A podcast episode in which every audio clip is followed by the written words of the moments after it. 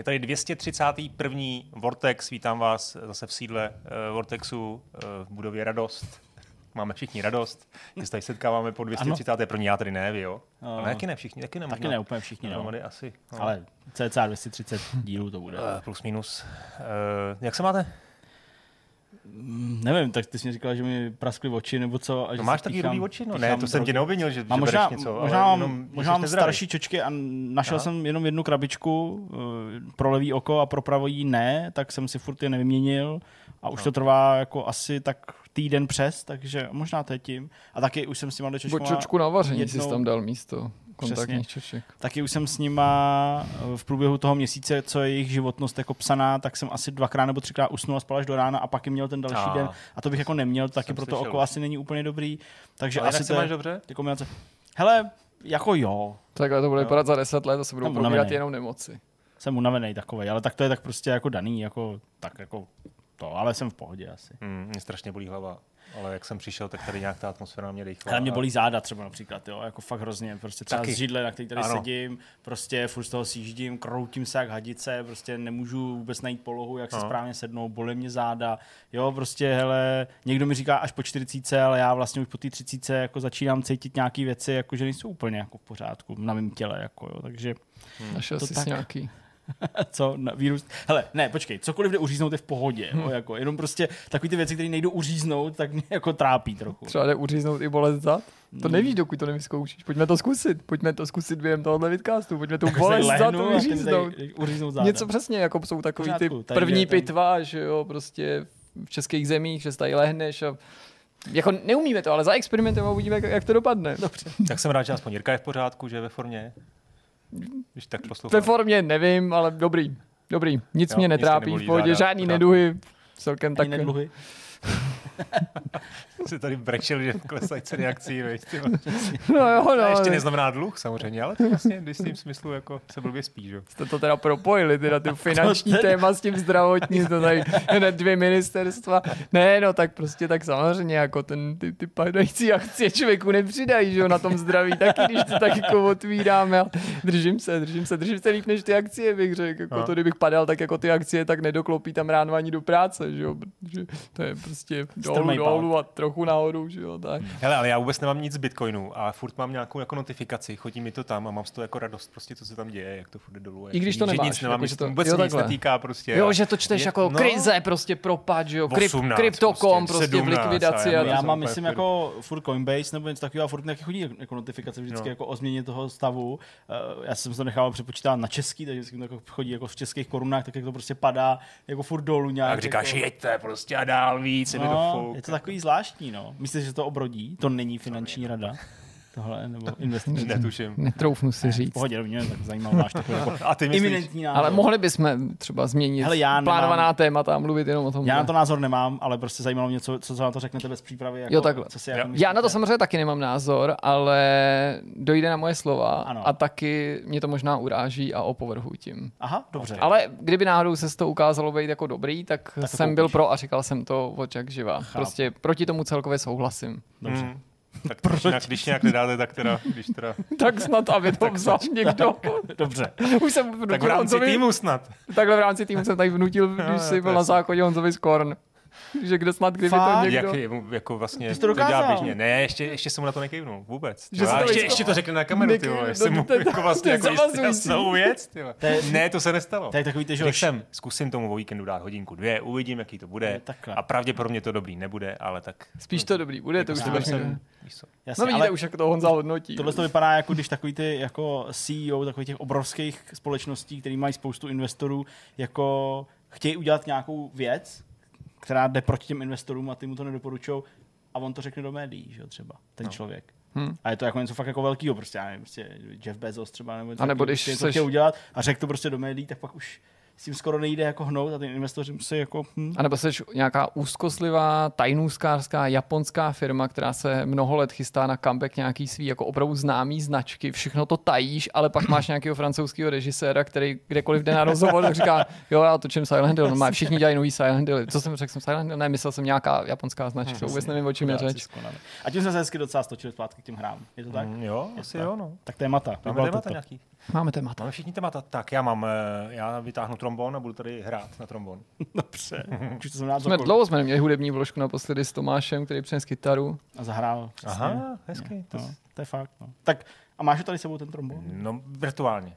Virtuálně, chápu. Budeme prostě se bavit o tom trombonu, co jsme rádi z těch no, výběrů, jasně. Co máš, Tyrko? Já mám Quake 2. Aha, kde? Beru. Pojď. V notebooku, ale budeme si povídat o portech. Quakea dvojky, aby to nebylo prostě jenom ta historie, taková ta klasika, protože ty porty, to je něco, co mě fascinuje Nintendo, u Duma a tak, tak tady je to mhm. podobný. Nintendo 64 a PlayStation, zejména v čem jsou ty hry specifické a že jsou hodně specifický, ale v tomhle případě na rozdíl od některých těch nepovedených portů Duma mi to přijde zajímavý v tom, že výsledkem jsou dobré hry, že no, to není jenom takový jako pojďme se, um, pojďme se spravedlivě urazit nad tím, jak sprznili ty konzolové verze, ale tady si můžeme říct, podívejte se, co dokázali a hlavně si v průběhu toho povídání odhalíme, že ty porty vlastně vůbec nejsou porty, to jsou úplně jiný nový hry. Je to tak, je to tak. No, to pravda. Moje téma se týká Falloutu, protože Fallout 10. října oslavil svý 25. Eh, narozeniny, 25 hmm. let od eh, vydání prvního dílu a podobně jako Jirka, tady minulým vidcastu mluvil o historii eh, Mortal Kombatu, ale nikoli v té série, protože by to bylo hodně dlouhý a v případě Falloutu určitě taky, tak eh, já to svoje povídání po nějakým jako velice krátkým úvodu, jenom který zhrne uh, tu sérii, tak stočím k Voltboyovi, k maskotovi téhle uh, série. Nebudu pro vás mít žádný jako hluboký exkurs, jak vznikl, protože prostě ta postavička vznikla tak, že ji někdo nakreslil a nic dalšího zatím extra není.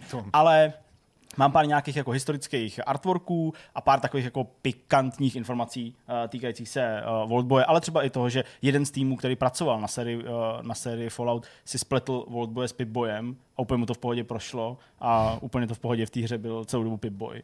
Uh, ačkoliv to byl Voltboy. A tak si o tom budu takhle povídat, ale nebude to nic jako extra si. To se pak nikdo nemůže ani těm hráčům divit, že, že si to pletou, když Přesně tak. dojde k takovému politování hodnímu omylu. Přesně. No a máme i rozhovor. Co rozhovor? Máme dva rozhovory, tři rozhovory. Tři ano, rozhovory. máme tři rozhovory, ale jenom jeden uplatníme v tomto vidcastu. Stalo se to tak nějak prostě neplánovaně, že jsme natočili tři rozhovory dopředu a nakonec jsme se rozhodli dát přednost rozhovoru o hře Last Oricru, uh, povídání s Pavlem Jiřím Strnadem, kterýho jsme shodou okolností vyspovídali právě dneska, kdy ta hra vychází z našeho pohledu a tudíž jsme si řekli, že pro ten pondělní vidcast to bude to nejaktuálnější téma a dáme prostě Pavlovi a jeho projektu přednost. Přesně. To všechno uvidíte v nadcházejících dvou hodinách, bych řekl.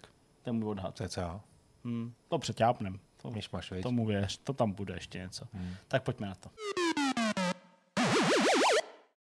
Zdeněk nás lákal na to, že si připomeneme 25 let Falloutu s jeho tématem. Mimochodem Quake taky slaví 25 let, ale až v prosinci, takže to bude hmm Hezky. No, tolik významných her vyšlo v roce 1997. Ano. Pojď nás teda vzít tak trošku do té série, ale zejména k tomu Voltboyovi. Jasně, já to vezmu fakt jenom z rychlíku, co se týče té tý série a myslím, že tady budu připomínat jenom věci, které vám jsou dobře známé. No vám vůbec, to, vy to víte a uh, vy, pokud jste fanoušci, tak to víte taky a pokud sledujete hry jenom tak jako trošku, jak to víte taky určitě. Uh, Fallout, první díl, vyšel 10. října 97, uh, vytvořila samozřejmě společnost Interplay, stále zatím uh, lidi, kteří pak s tou sérií dál trávili svůj čas a třeba třeba už ne nutně v Interplay, ale pak v Bethesdě, eh, když došlo k tomu eh, získání té značky a přesunu tedy pod křídla eh, společnosti Bethesdy, pod kterýma je to dneska. Ty jména taky vám asi budou dost, co říkat. Je to Scott Campbell a Chris Taylor, co by designéři, Tim Kane jako programátor, řekl bych v dnešní době legendární už uh, vývojáři, Leonard Bojarsky, uh, grafik uh, prvního Falloutu, anebo Mark Morgan, skladatel hudby. Ta hra vyšla pro DOS, pro Windows, později se dostala i na Mac, později, tím myslím jenom později v průběhu toho roku 97, uh, takže vlastně tam ani nebylo žádný velký, velký spoždění. Já jsem se koukal na nějaký jako recenze, dobový recenze, nakonec jsem skončil stejně u agregátoru, u Metakritiku, tam má 90, uh, hmm. první díl Falloutu, takže to myslím, že i podtrhuje ten jako legendární status téhle té uh, záležitosti. No a pak dál samozřejmě vycházely další díly, ty hlavní v té sérii Fallout 2, uh, eh, Fallout 4, pokud bych vzal ty číslovaný, samozřejmě mezi tím i Fallout 3, který byl ten překlinovací, který vlastně už znamenal ten přechod, přechod pod Bethesdu. A vyšly i nějaký díly mezi tím, logicky. A o jednom z těch dílů se budeme tady bavit trošku víc. To je Fallout Tactics Brotherhood of Steel z roku 2001. Možná už prozradím, že to je ten díl, kde zmatlali ty boje dohromady s Voltbojem, tak to je takový jako legrační. Pak vyšel díl, který podle mě hráči považují za takovou černou ovci, což je Fallout Brotherhood of Steel. Možná se to může trochu plíst, ale Fallout Brotherhood of Steel bylo akční RPGčko obrovský odklon od té série, nebo tak, jak eh, byla vytvořena a má strašně špatné hodnocení. Vlastně já jsem byl překvapený, že vlastně i zpětně jsou to podprůměrné známky 3, 4, 5 hmm. maximálně a hráči na to nespomínají logicky nějak dobře a nevím vlastně, jestli je považovaná jako za nějaký jako právoplatného dědice uh, téhle značky a téhle série. No a pak už to byla ta novější éra, samozřejmě, já jsem to vzal teda trochu jako skokem, ale Fallout New Vegas od Obsidianu, uh, taky řekněme taková trochu odbočka, ale už zpracovaná v tom, uh, v tom uh, tradičním nějakým pojetí, jak ho známe dneska. Mezi tím Fallout Shelter v roce 2015, to je asi mobilní záležitost, která vyšla během E3 v tomhle tom roce. A teď se mimochodem dočká velkého updateu s novýma místnostma, novýma těma uh, dwellerama a dalšíma věcma, což je taky takový zajímavý. No a pak ten nejnovější Fallout 76 z roku 2018, Taky jsme o něm tady na Vortexu mluvili mnohokrát a ne vždycky úplně v lichotivém smyslu, hmm. jak jsme objevovali nějaký ty ztracené místa a tak hmm. dále a tak dále. No, eh, jak říkám, není smyslem tady eh, se eh, dojímat a připomínat si ty Fallouty jako takový. Já nás přesunu k tomu Voltboyovi, což je ikonická postavička, určitě asi s tím všichni budeme souhlasit, která doprovází sérii Fallout už od toho prvního dílu. Uh, myslím, že se stal maskotem dost rychle, uh, Voltboy. Uh, někdo, kdo provází různé artworky, samozřejmě i uh, pak posty na sociálních sítích, ale primárně v té hře samozřejmě sloužil k tomu, aby znázorňoval uh, ty jednotlivé talenty nebo ty uh, perky v rámci toho systému Specials, tak jak se to postupně uh, z toho zrodilo. A ty veselé malůvky, ty kresbičky, pak později i rozpohybovaný samozřejmě, uh, jsou prostě něco, co jako uh, dodává hře odehrávající se v době uh, prostě, kdy planeta je celá zmasakrovaná a chodí tady mutanti, tak dodává takovou jako zvláštně zvrácenou pro mě až někdy takovou jako klidnou estetiku, něco jako, že ti furt říká, že tohle tady zbylo z té minulosti, z nějakých těch jako falešných, dejme tomu 50. let, uh, tak jak bychom to my vnímali a je to taková jako připomínka těch jako časů a připomínka toho, že vlastně uh, vše, je všechno úplně v pořádku, že se vlastně vůbec nic neděje. A vždycky mi to jako na mě působilo tak jako strašně hororově skoro až, jako že je to úplně jako kontrast proti tomu, co tam zažíváš uh, v tom, když hraješ. Uh, jak jsem říkal v tom samotném úvodu, za vznikem Voltboje nestojí vlastně nic extra jako speciálního, jako že by prostě, já nevím, někdo přišel s nějakou skvělou myšlenkou, jak to udělat. Ne je to úplně prozaický. Oni prostě jednoduše chtěli mít uh, něco, něco nebo někoho, co prostě bude reprezentovat jednotlivý skilly v té hře a samozřejmě udrží nějakým způsobem tu estetiku. Uh, toho prvního Voltboje vytvořil Leonard Bojarsky, respektive jeho návrh a vlastně přichází s tím i, uh, přichází s tím i vlastně takový obrázek, kde ten Voltboy uh, vypadá už podobně jako ten Voltboy, ale ještě to není úplně dotažený uh, do nějakého konce, ten obličej je trochu jiný, možná má moc velkou hlavu, nebo není takový buclatý, jako na některých těch snímcích bývá, ale uh, tohle je původní artwork nebo původní návrh od Leonarda Bojarského a samozřejmě pak to prošlo uh, celou řadou nějakých změn a úprav. Uh, sám Leonard Bojarský, když uh, vlastně popisoval v průběhu uplynulých let, jak k, vlastně k tomu návrhu přišel nebo jakým způsobem se nechával inspirovat, tak říkal, že to prostě byl takový jako jako chlápek, který měl mít jako takový prostě, jak to říct, možná dneska bychom řekli, že to je takový hodinový manžel nebo něco takového, takový jako zkušený týpek, který umí spoustu věcí a proto se hodí teda na prezentaci nejrůznějších schopností, který pak ty na sebe můžeš, co by ten hráč v té hře dostat. Eh, každopádně tady ale samozřejmě byly nějaké jako konkrétní inspirace. Eh, ta asi nejsilnější je inspirace takovým tím bohatým stříčkem eh, Pennybexem z Monopoly, takový mm-hmm. ústřední, ústřední... To je ten chlápek v klobouku? Přesně, přesně přesně, to je tenhle ten chlápek v klobouku. Mm-hmm. A vlastně na obrázku samozřejmě vpravo, eh, to jsou vlasy tady vlevo. Eh, ten pán v klobouku má eh, hodně podobné rysy, jako pak samozřejmě Volboy. Nejvíce zmiňují oči, mm-hmm. což prostě je taková tečka, i obočí v podstatě. Jasně, trochu ty vlasy. A vlasy na boku. Mm, uh, to znázornění těch jako pejzů nebo prostě mm, těch mm. jako mizících, uh, mizících vlasů po stranách hlavy. A pak samozřejmě i některý z těch gest, který uh, si půjčil i Voltboy, mm-hmm. ale Voltboy pak byl jako velmi univerzální v tom, že uh, nejenom rozmáchletě vítal u Monopoly, ale samozřejmě představoval spoustu různých činností, aktivit, které byly navázané na ty perky. Ale ta inspirace je tady celkem, uh, celkem zjevná. Zároveň taky, když se podíváte, já ho tady teda nemám, ten obrázek, ale když se podíváte na Tentena, tak uh, to je taky podobná, uh, podobný styl, uh, jako, má, jako má Pennybags nebo pak Voltboy. Hodně je to vidět na těch očích a na, těm, a na, tom, na tom obočí. A to pak i Bojarsky přiznal, že jako je to něco, co ho skutečně jako inspirovalo a uh, po čem šel. Uh, sám pak Bojarsky přišel s tím nápadem těch různých kartiček, které prostě jako budou v té hře a budou tedy uh, používat tu postavičku, který je reprezentaci těch jednotlivých činností nebo nějakých humorných situacích navázaných na ty perky, ale Bojarsky dál už s tím jako konceptem nepracoval. On měl samozřejmě plný ruce práce s tou grafikou jako, jako takovou k té hře a na těch následujících dílech samozřejmě taky. Takže postupně se té postavičky ujali i nějaký další uh, lidi, další výtvarníci. Uh, jeden z nich byl George Almond, ale nakonec dokončil tu podobu toho Voltboje a vlastně pak už jenom přinutil ty ostatní, aby pokračovali v tom jeho stylu, tak jak to ukončil, byl Tramel Ray Isaac, grafik, který taky dlouhou dobu se pohyboval kolem série uh, Fallout a který pak ještě promluvil uh, u jedné takové věci, které se dostaneme a vlastně pomohl rozklíčovat takovou záhadu, uh, která se kolem Voltboje točila dlouhý roky a nepřicházela furt odpověď. Tak on s ní jako jeden z velmi povolaných lidí přišel, ale k tomu se dostanu až za, za chviličku. Ta postavička je taky údajně, to pak ale uh, zmiňoval ten George Almond, inspirovaná filmy z 50. let a to teď nenutně uh, uh, ve smyslu jako toho, jak vypadá, ale co dělá a jak má působit. A já se tady nebavím o filmech z 50. let v nějakým jako obecným měřítku, ale já se tady bavím o filmech, které v 50. letech vznikaly, aby eh, poučili zejména obyvatele Spojených států o tom, jak se chovat, kdyby na ně udeřila atomová zbraň. Jasně, vlíz si pod lavici. Přesně, uh, lehnout si nohama uh, prostě k výbuchu a tak dále. A vlastně byl tady výchovný takový film, který se jmenoval Duck and Cover, což teda neznamená jako kachna a kryt, ale znamená to jako přikrčit se a, a někam se schovat. A v tomhle tom filmu, který byl částečně hraný, ale právě částečně animovaný, tak vystupovala želva, ta se jmenovala Bert, já ji tady myslím mám taky. Jo, to uh, jsem někdy asi dokonce i viděl. Připravenou, přesně.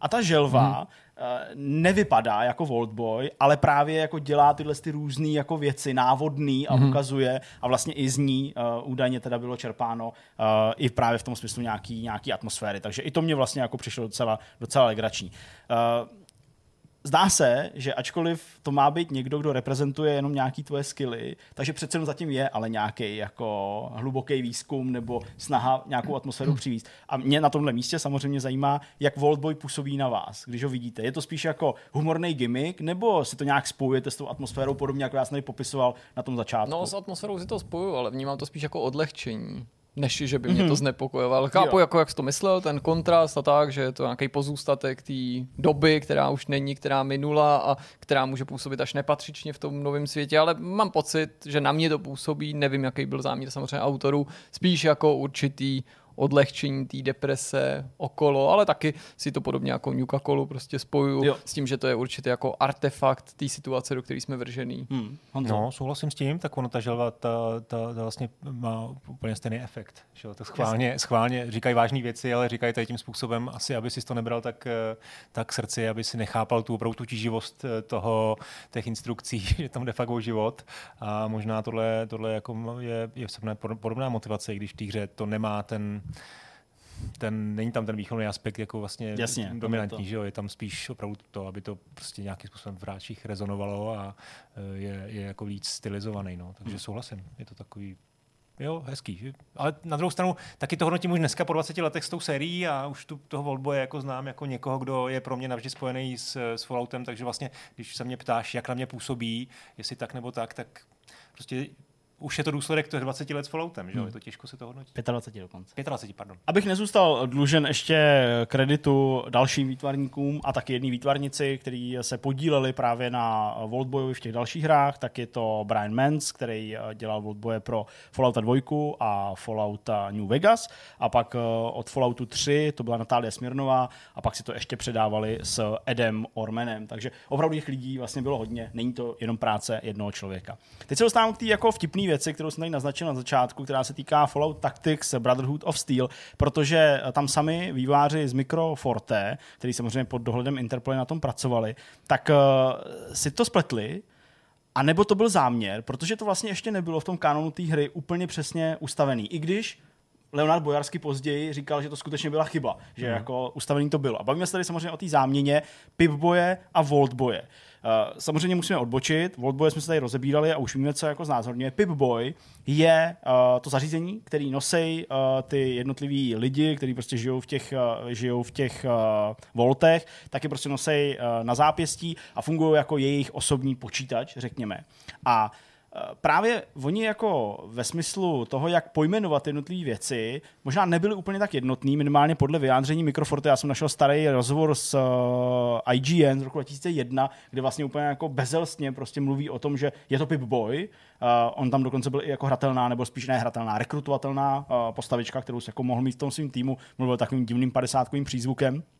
A vlastně pořád o něm mluví jako o Pipboyovi a i ty novináři z toho IGN jim vlastně jako tímhle způsobem nahrávají. Nikdo vlastně zase jako uh, nad tím nepozastavuje. A právě to mě i přinutilo jako zpětně zjišťovat, jestli skutečně se Volt Boyovi říkalo od začátku Volt Boy a jestli jako skutečně to takhle jako zamýšleli. A než nechám promluvit toho Bojarského, tak skutečně uh, třeba ve Falloutu prvním ten Voltboy není pojmenovaný jako Voltboy. Uh, v, dokument, v dokumentu, v návodu na jednom místě je pojmenovaný jako Voltman, ale mm-hmm. má se za to, že to možná i to byla nějaká chyba, protože Leonard Bojarsky v reakci na to, co se stalo v Fallout Tactics Brotherhood of Steel, později v roce 2004, tedy uh, o tři roky později, než uh, byl ten rozhovor pro IGN, tak v podstatě řekl, že to prostě jako skutečně byla chyba, protože od začátku ho on nazýval Voltboyem a že prostě jako od začátku to Voltboy byl a Pipboy byl prostě uh, ten přístroj. Ten, ten přístroj. Ale on taky zmínil, že Pipboyem může potenciálně být ta postavička v tom přístroji. Protože v tom přístroji je postava, která znázorně tvůj jako charakter v té hře, nebo hmm. charakter, jsem, jsem blbej, tvoji postavu v té hře. Hmm. A oni mají být odlišní.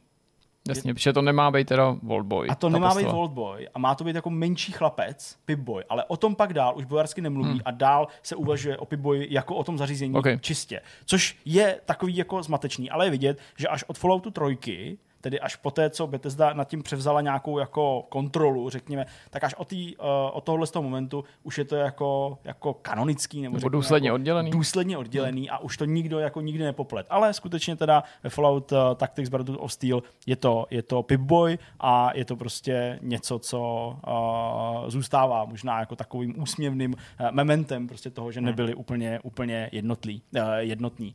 Uh, co se týče uh, ještě Pip-Boye, tak vlastně v tom momentě, kdy Bojarsky rozlišoval eh, nebo mluvil o těch rozdílech, eh, kdo je Pip-Boy a kdo je, eh, kdo je Voltboy, tak když zabrousil do té části, že ta postavička v tom zařízení je někdo jiný než ten Voltboy, tak říkal, tady jsem se zase nechal inspirovat něčím jiným. A to říkal Big Boyem.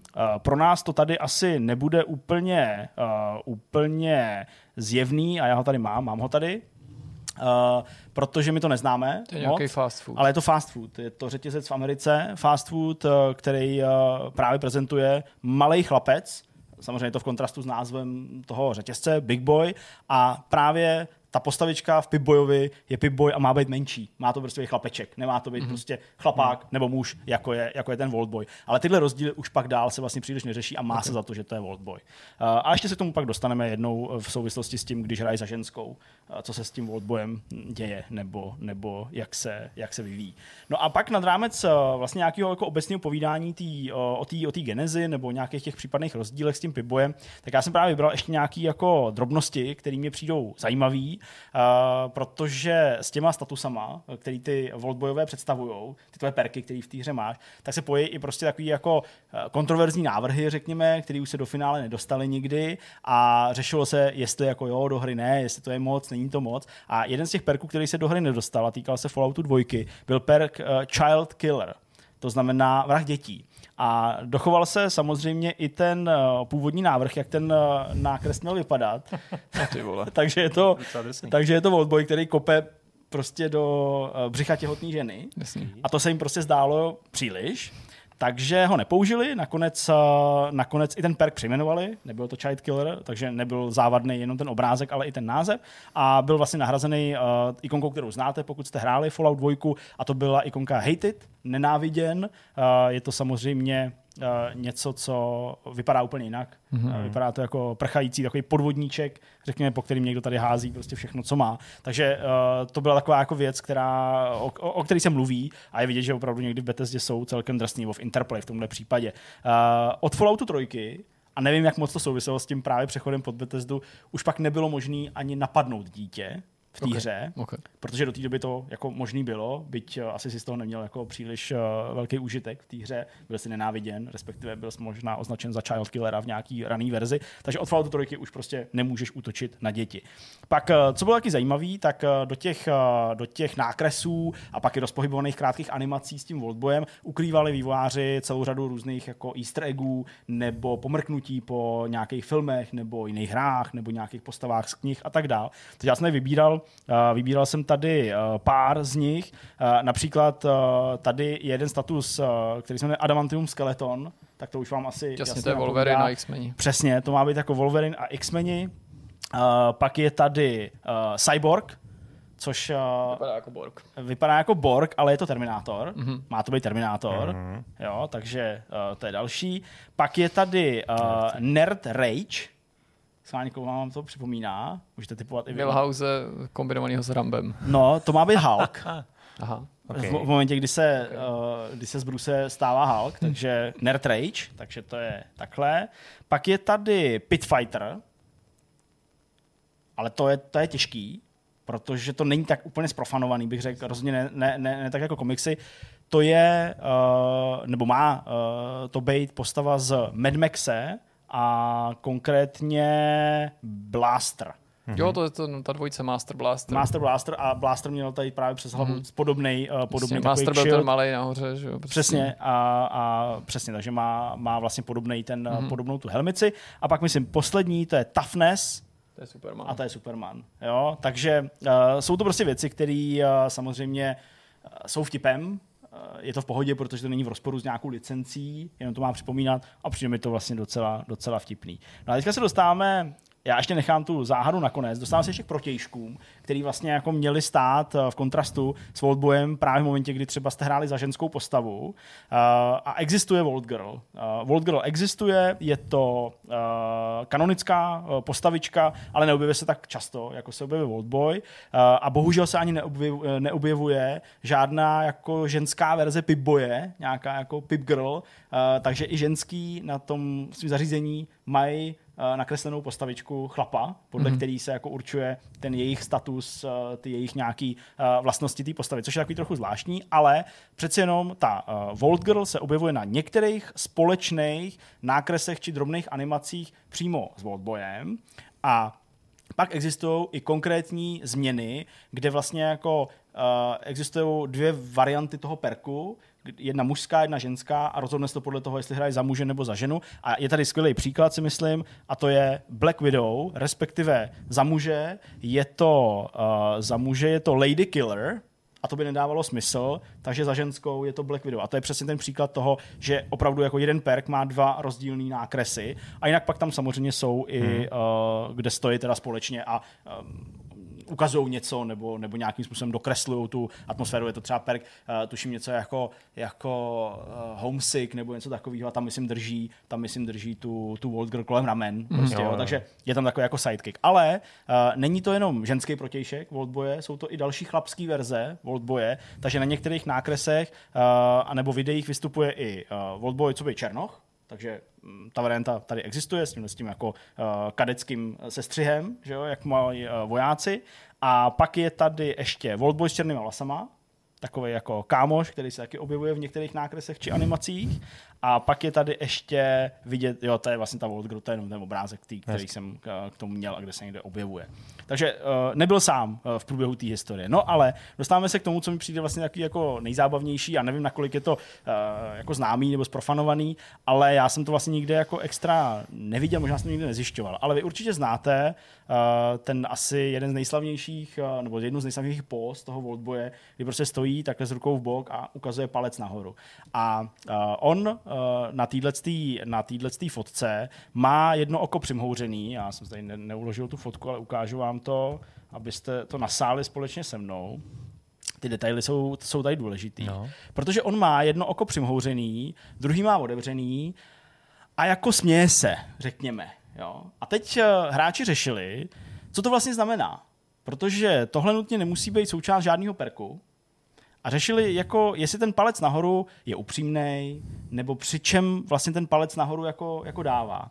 A jedna z nejrozšířenějších fám je ta, nebo spíš fám, no verzí, je ta, že on se vůbec nesměje a vůbec neukazuje, že je něco v pořádku, ale že palcem měří, a proto má to jedno oko zavřený a kouká jenom jedním, měří, jak vysoký v nějaké vzdálenosti je atomový výbuch a jestli je dostatečně daleko od něj a jestli nepřijde k újmě, protože panovala taková jako jedna z těch pouček, že když ten výbuch je prostě větší než tvůj palec, tak seš příliš blízko a budeš no. zasažený nějakou jako iminentní To je docela vlnou. dobrá teorie, ale to by přece mělo mít vysvětlení od toho, kdo to nakreslil. No, a k tomu se dostáváme právě, uh, protože to vysvětlení samozřejmě, samozřejmě má. Vyjádřil se k tomu už dneska zmiňovaný uh, Tramel Ray Isaac, jeden z těch výtvarníků, ten, který měl dokončit tu verzi pro původní Fallout. Uh, no a on se na Twitteru po dlouhých letech k tomu vyjádřil. A on řekl, je to jenom palec nahoru který prostě říká, že všechno v pohodě, i když vlastně moc není. A to je jeho vysvětlení. Takže uh, je to taky polovičatý. Hmm. Furt hráči vlastně neví uh, potom. Ale vy jasně minimálně... to je, myslím, pro hráče typický. Někdo jim řekne, jak to je, je to autor a oni řeknou, nejsem si pořád jistý. No, jako. protože on tam právě dodal, jako, že když to není úplně v pořádku. A uh, já si myslím, že tím asi jako uh, smetl ze stolu to, že by Voltboy měřil výbuch, a myslím, že spíš tím myslel to, že jako se usmívá i v době, kdy po tobě jdou mutanti a můžeš no, v tom wastelandu prostě umřít, protože si nedáváš pozor, třeba například. Tak to mi přišlo, to mi přišlo docela, docela vtipný. A tím moje povídání končí.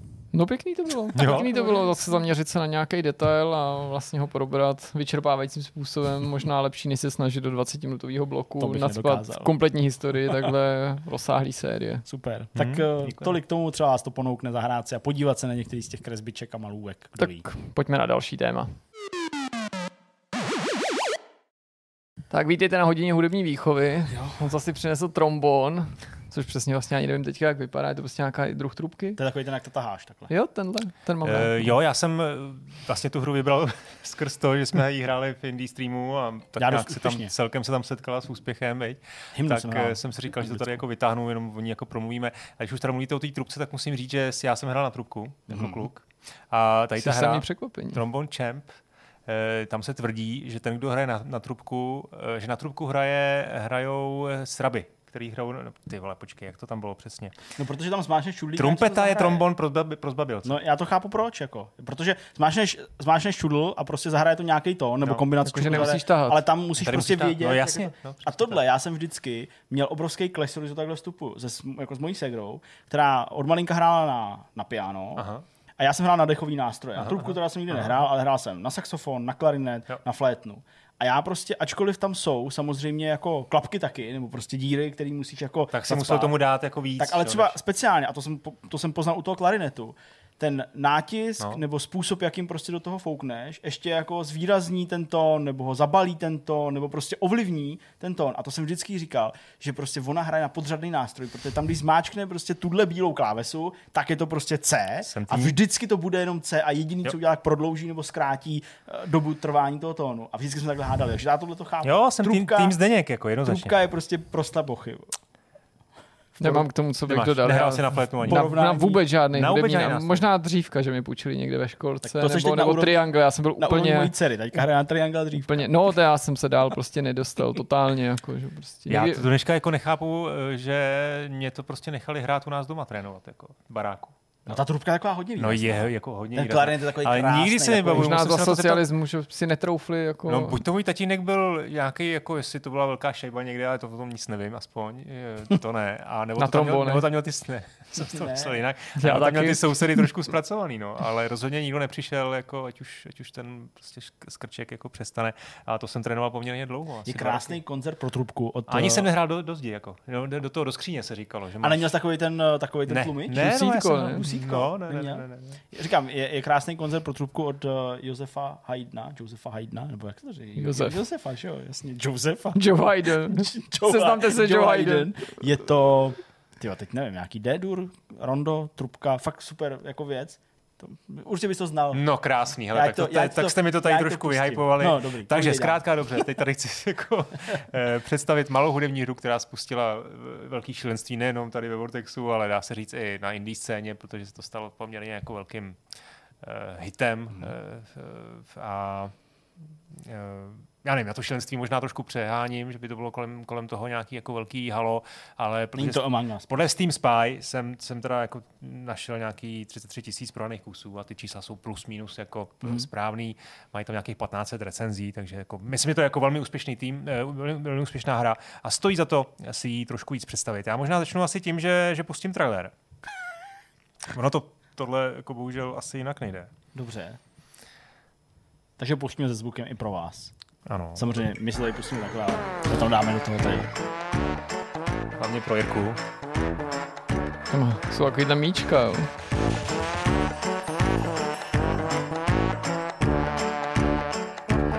Jo, to má takový jako jazzový podtext, jo.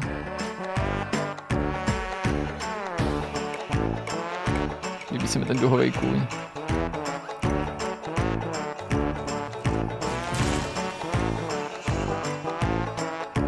Já myslím, že to stačí. Já tam Mhm. mám ještě potom, potom další ukázky. Uh, tak, počkej, teď samozřejmě modrák. Proti to běží, teď to musíš vypnout. Děkuji, děkuji, děkuji za informaci, už jsem to zvládl. Takže, eh, jestli jste to jako postřeli eh, na těch, na těch ukázkách, hráči pohybují myší nahoru dolů, musí trefovat ty linky, když se to povede, tak se objevuje perfecto a nebo nice, když se to nepovede, mech, nesty. Perfekt. Nesty. A eh, na konci každé písničky vidíte nějaké hodnocení, prostě Jasně. na základě toho, co jste trefovali, násobič komp a podobně. Získáte body, odemíkáte kartičky. To už je taková ta součást toho humoru, protože tam jedna z věcí, která, která se nám líbila, je, že tam je jako téma těch písniček Mhm. A podle toho tématu se tam objevují nějaký motivy. Tady jste viděli nějaký koně, já nevím, co to bylo přesně za písničku, možná to s tím nějak souviselo. My jsme hráli uh, God. Save the Queen, Jasně. tak tam byly že, Big Band, byl tam čajíček, byl tam fazolky s, s, s, s tím, s, s vajíčkem a slaninou, že jo, breakfast, break, eh, English breakfast, tak eh, to tam jako nějak jako běhá. Potom máš ty hodnocení, dostáváš nějaký kartičky, na těch kartičkách jsou, eh, získáváš tam asi 40 kartiček, na, na kterých jsou skuteční trombonisti a jsou k ním jako takový fun facty, které jsou z poloviny jako pravdivý a z poloviny úplně vycucaný. No. a, To je hodně záludný. To mi si Eh, Jedna z těch právě těch No. vtipných hlášek je teda trompeta, je trombon pro zbabilce. No. Uh, já možná pustím, nebo teď na obrazovce vidíte ty, ty vtipné obrázky, který, který se hrajou, když hrajete tu britskou hymnu, ale já možná bych mohl pustit tu tvojí, tu, ten tvůj výkon, ne? To ty na to. Myslíš? Jo, aspoň Stojí kousek. to za to? OK. Tak tohle jste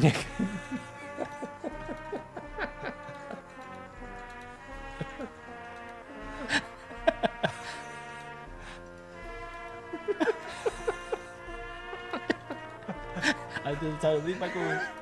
A dobrý.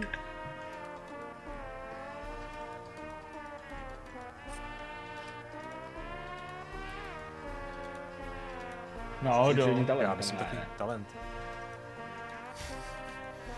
Že tam furt naskakují ty písty, ty obrázky.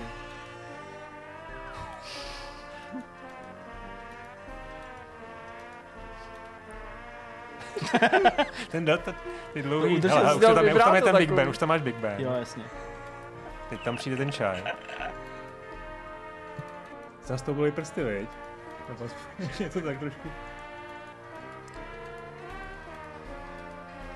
Ty, ty obrázky, to je hustý. No, to je, to je pravda. Uh, takže to je God Save the Queen. Tam je vlastně 20 uh, asi písniček. Od no. nějakých jednoduchých po extrémní. Tohle ta byla asi jedna z možná z nejlehčích, co jsme našli. No, uh, uh, většinou to jsou public domain. A jedna, ještě chci pustit jednu písničku. A to je, ta se jmenuje uh, Take Me Out to the Ball Game, což je, uh, jak jsem zjistil, neoficiální hymna baseballistů v Americe. Je to Aha. prostě na každém baseballu se to jako někde nějakým sedmým inningu se to, se to hraje a celý stadion to jako údajně uh, zpívá. Ty, ty, ty, ty.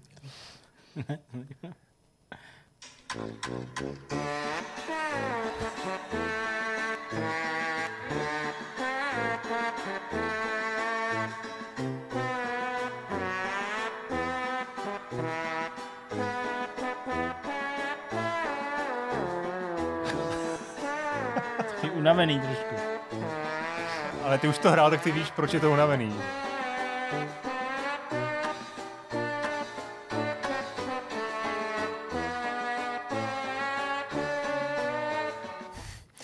No a poslední ukázku, teda, když jsme u toho, tak tady mám jako těžkou písničku, kterou fakt někdo zahrál dobře. Aha, jo, jak se to dělá, jak to vlastně vypadá, jo, když se to, když se to jako daří. To je jako nejtěžší song z Guitar Hero. Přesně. No.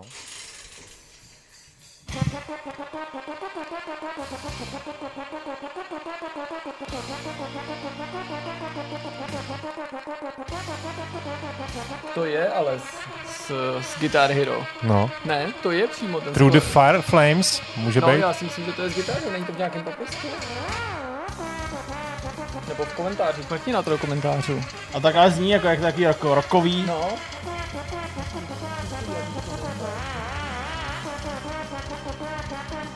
Spíš najdi ten, ten, ten motiv té hudby, jak se jmenuje.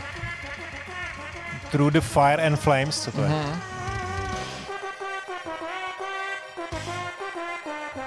Ale jako, co jsem slyšel, tak tam z těch 20 písniček je opravdu většina public domain a něco teda složil on a jeden nějaký hudebník, který ho má rád.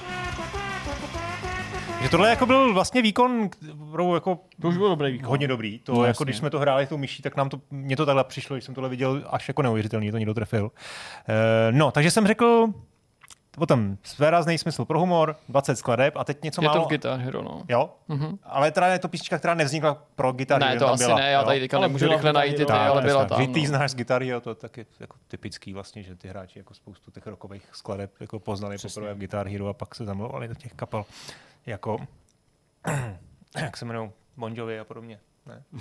Jo, myslíš, že někteří lidi poznali Bon Jovi až v Gitáně? No, vlastně, tak o tom si dělám iluzi asi, jo. jsem přesvědčený. Ale ty nový Bon Jovi ty už ani poznat nechceš. No, Dobrý tak. Bon Jovi skončili u Keep the Fate. Autor, autor hry se jmenuje Dan Vekito. Vekito? Řekni, jak to čte. Je, no, to bylo... Vekito. Vekito. No, Vekito. Vekito. No. Jsem to chtěl chtěl zesměšnit, ale shodou okolností to bude zřejmě správně. Vekito. Jo, to je vlastně trochu předsudek. No dobrá, který doufal, že s ní trošku uspěje. Netušil teda jak moc. No. Uh, Vekito je webový designer, takže jako dělá full-time job, weby. jako webový weby dělá a tohle je taková jako sranda, kterou dělá po večerech se svou manželkou. Mají studio, který se jmenuje Holy Wow, Holy Wow. Mm-hmm. Vytvořili pár dalších her, které byly jako zdarma na webu, jako flashovky a podobně. A tohle je jasně Trombone Champ, je teda první komerční hra. Dělali to čtyři roky, nebo on to dělal čtyři roky, trošku mu asi manželka pomáhala. A postupně na to jako navazoval nějakou, nebo na, nabaloval nějakou malou komunitu a e, na dotaz, proč trombon, někdo se ho ptal v nějakém rozhovoru, tak řekl, že nevím, ale asi mě zajímal ten zvuk, ta hlasitost a určitá nepřesnost. Jo, protože tam z principu v jiných hrách, když něco netrefíš, tak vlastně ti to jako hraje a ty neslyšíš tu určitou nepřesnost a nemůžeš prostě to dáš hit a nebo dáš mis. Tady můžeš být nepřesný, může se z toho furt vyluzovat nějaký zvuk, který pořád připomíná tu původní zvuku, třeba to God Save the Queen, a je to prostě nepřesný a furt podle mě ten trombon zní docela dobře. No, aspoň okay. teda řekněme první půl hodinu možná. uh, takže tohle se mu líbilo, měl v srpnu měl krátký beta test, Zase eh, pár lidí to streamovalo, zase mu to nabalilo nějaký vyšlisty, No a potom, když to vydal nějakého toho 13. září nebo někdy v polovině září, tak uh, hned ten první večer si to všimli redaktoři PC Gamerů, mm-hmm. druhý den to napsali a eh, teď to jako nějak hrozně jako vykopli, uh, ten zájem stoupnul, ten den to bylo nejprodávanější na Steamu, ještě to překonalo God of War a uh, samozřejmě i tím, že, že se to prodalo za 12,5 euro. A Trombon Champ prostě Zdá se, že prodal teda několik desítek tisíc kusů a četl jsem pár recenzí na Steamu, taky vtipný věci. Jedna třeba ta první je, mnohem, že to je mnohem levnější než terapie. No. Eh, OK.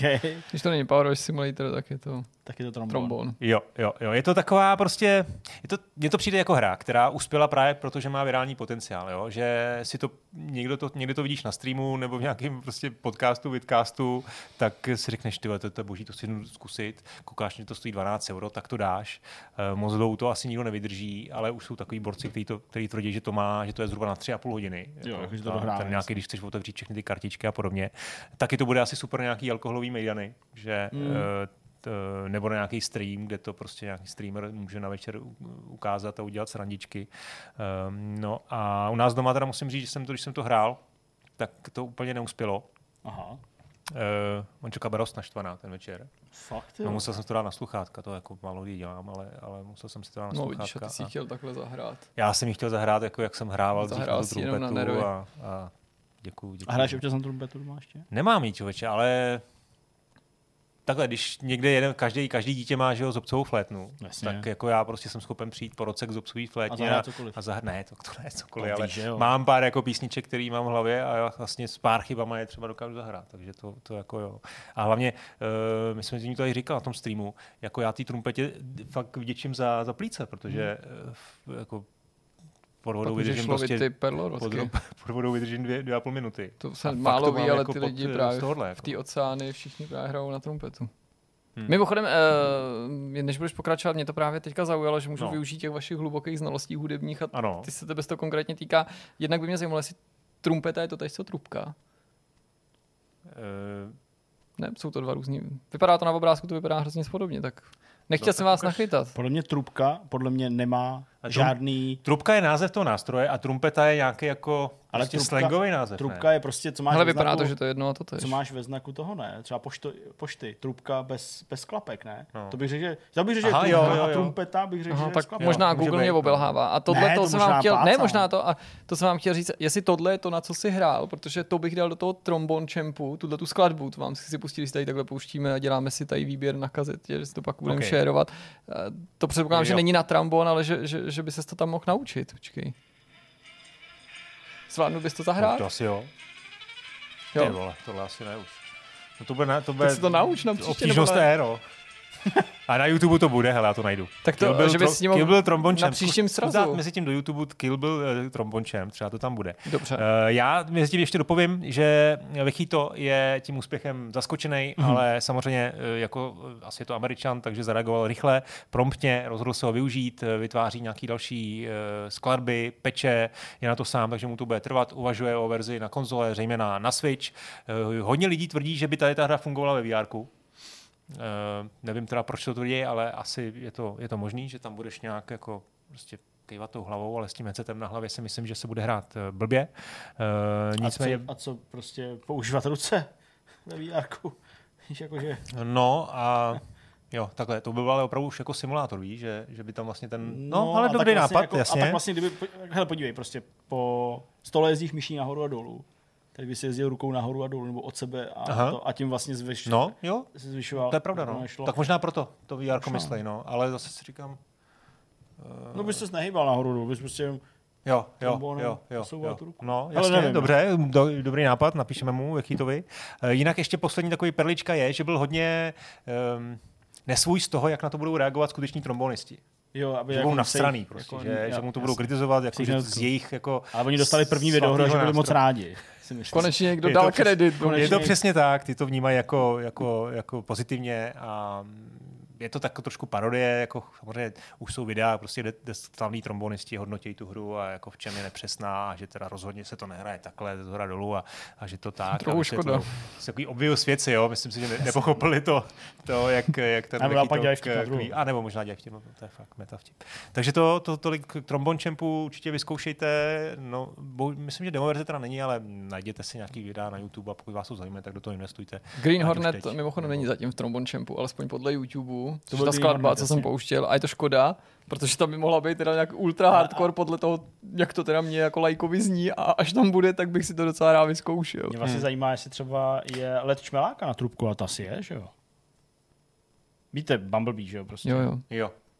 Tak, Bumble, počkáme si na to ještě, ne? Jasně, počkáme si. Jo, já ještě mezi tím můžu říct, je, že jsem teda, když jsem hledal něco, něco ještě zajímavého k tomu, tak jsem dohledal první taneční hru nebo hudební hru, která byla integrovaná do, hry, do hratelnosti. Mm-hmm. A vlastně hra, první hra s taneční podložkou, možná vás to překvapí, to nebyl nějaký Dance Revolution, nic od Konami, nebo, nebo, nebo už v té éře, řekněme, konzolí éry PlayStation uh, nebo Saturn, ale bylo to v roce 87 hra Dance Aerobics na NESu. Mm-hmm. Vidíte teď na, na obrazovce uh, obrázek eh, toho, jak jste koukli na obrazovku, kde to tady vidí. Přesně vole. tak adresný, to je ten tvůj oldboy, prostě jak tam jako všechno vždycky přesně popíšeš, aby to jako nebylo, nebylo vlastně nebyl prostor k nějakým diskuzím. Nesmí být Všechno prostor. správně. Přesně. Dobře, tak já si budu taky od teďka Ne, dát. to- Konečně to chápu po těch, kolik, půl roku s váma skoro a, a jasný.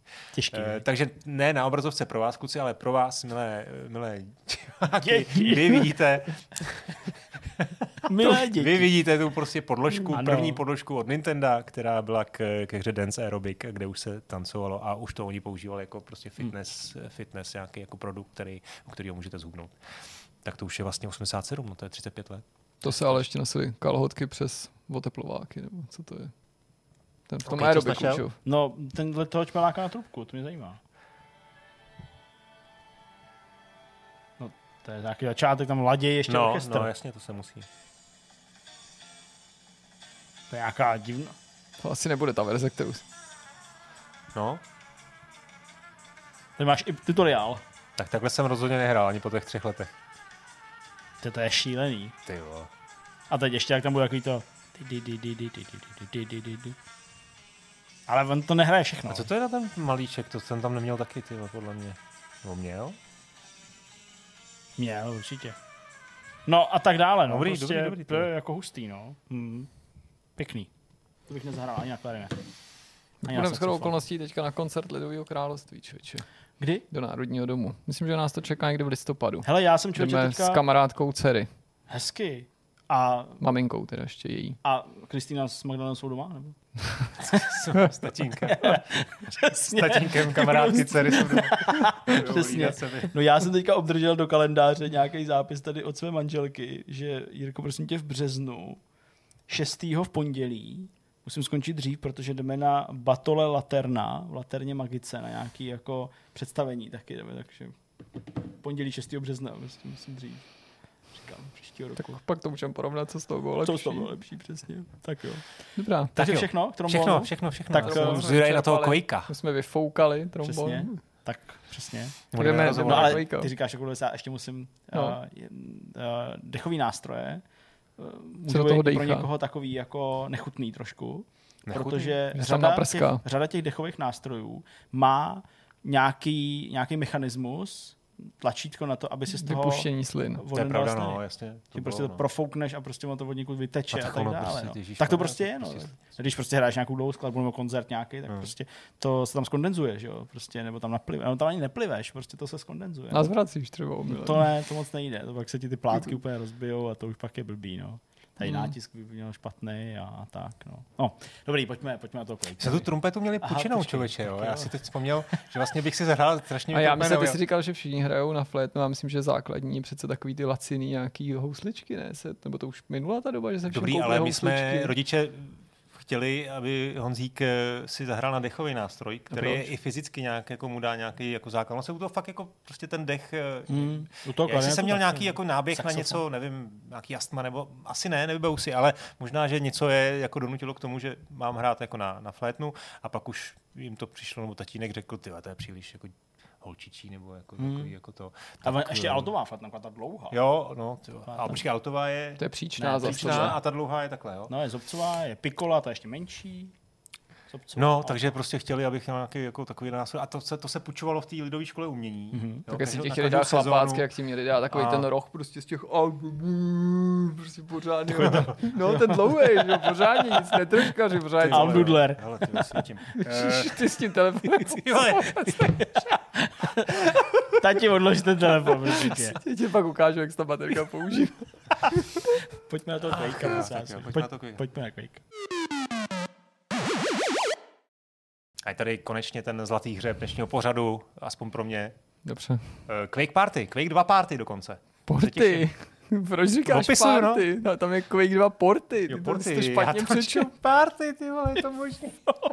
Já myslím, že celou dobu, že to je vtip, ale on to vtip není. tak si dáme party, pojď, uděláme party. Jo, To toho. bude taková party v podstatě. Ale budeme se bavit o portech. Na konci toho, nebo po skončení toho předchozího bloku mi Honza říkal, proč to děláš to takhle, ty to nedělej tady s těma baterkou, teď já to přece to, a teď tady přečteš porty jako party. ty prostě. No, máš tam flek na těch brailích, proto si to špatně čte. Jeď, prosím Utři- tě. utři si to. Už nám to pověz. Dobře, pojďme na to. Já už jsem předeslal, o čem budu mluvit na samém úvodu. Zase podobně jako u těch jiných slavných sérií, ano, a t- i tady slavíme, nekoukej mi přes rameno, pak na všechno dojde. Já jsem koukal, jestli tam máš ten Dreamcast nešťastný. Mám ho tady, ale možná nemám to, co ty myslíš. Mám ho tady minimálně zmíněný.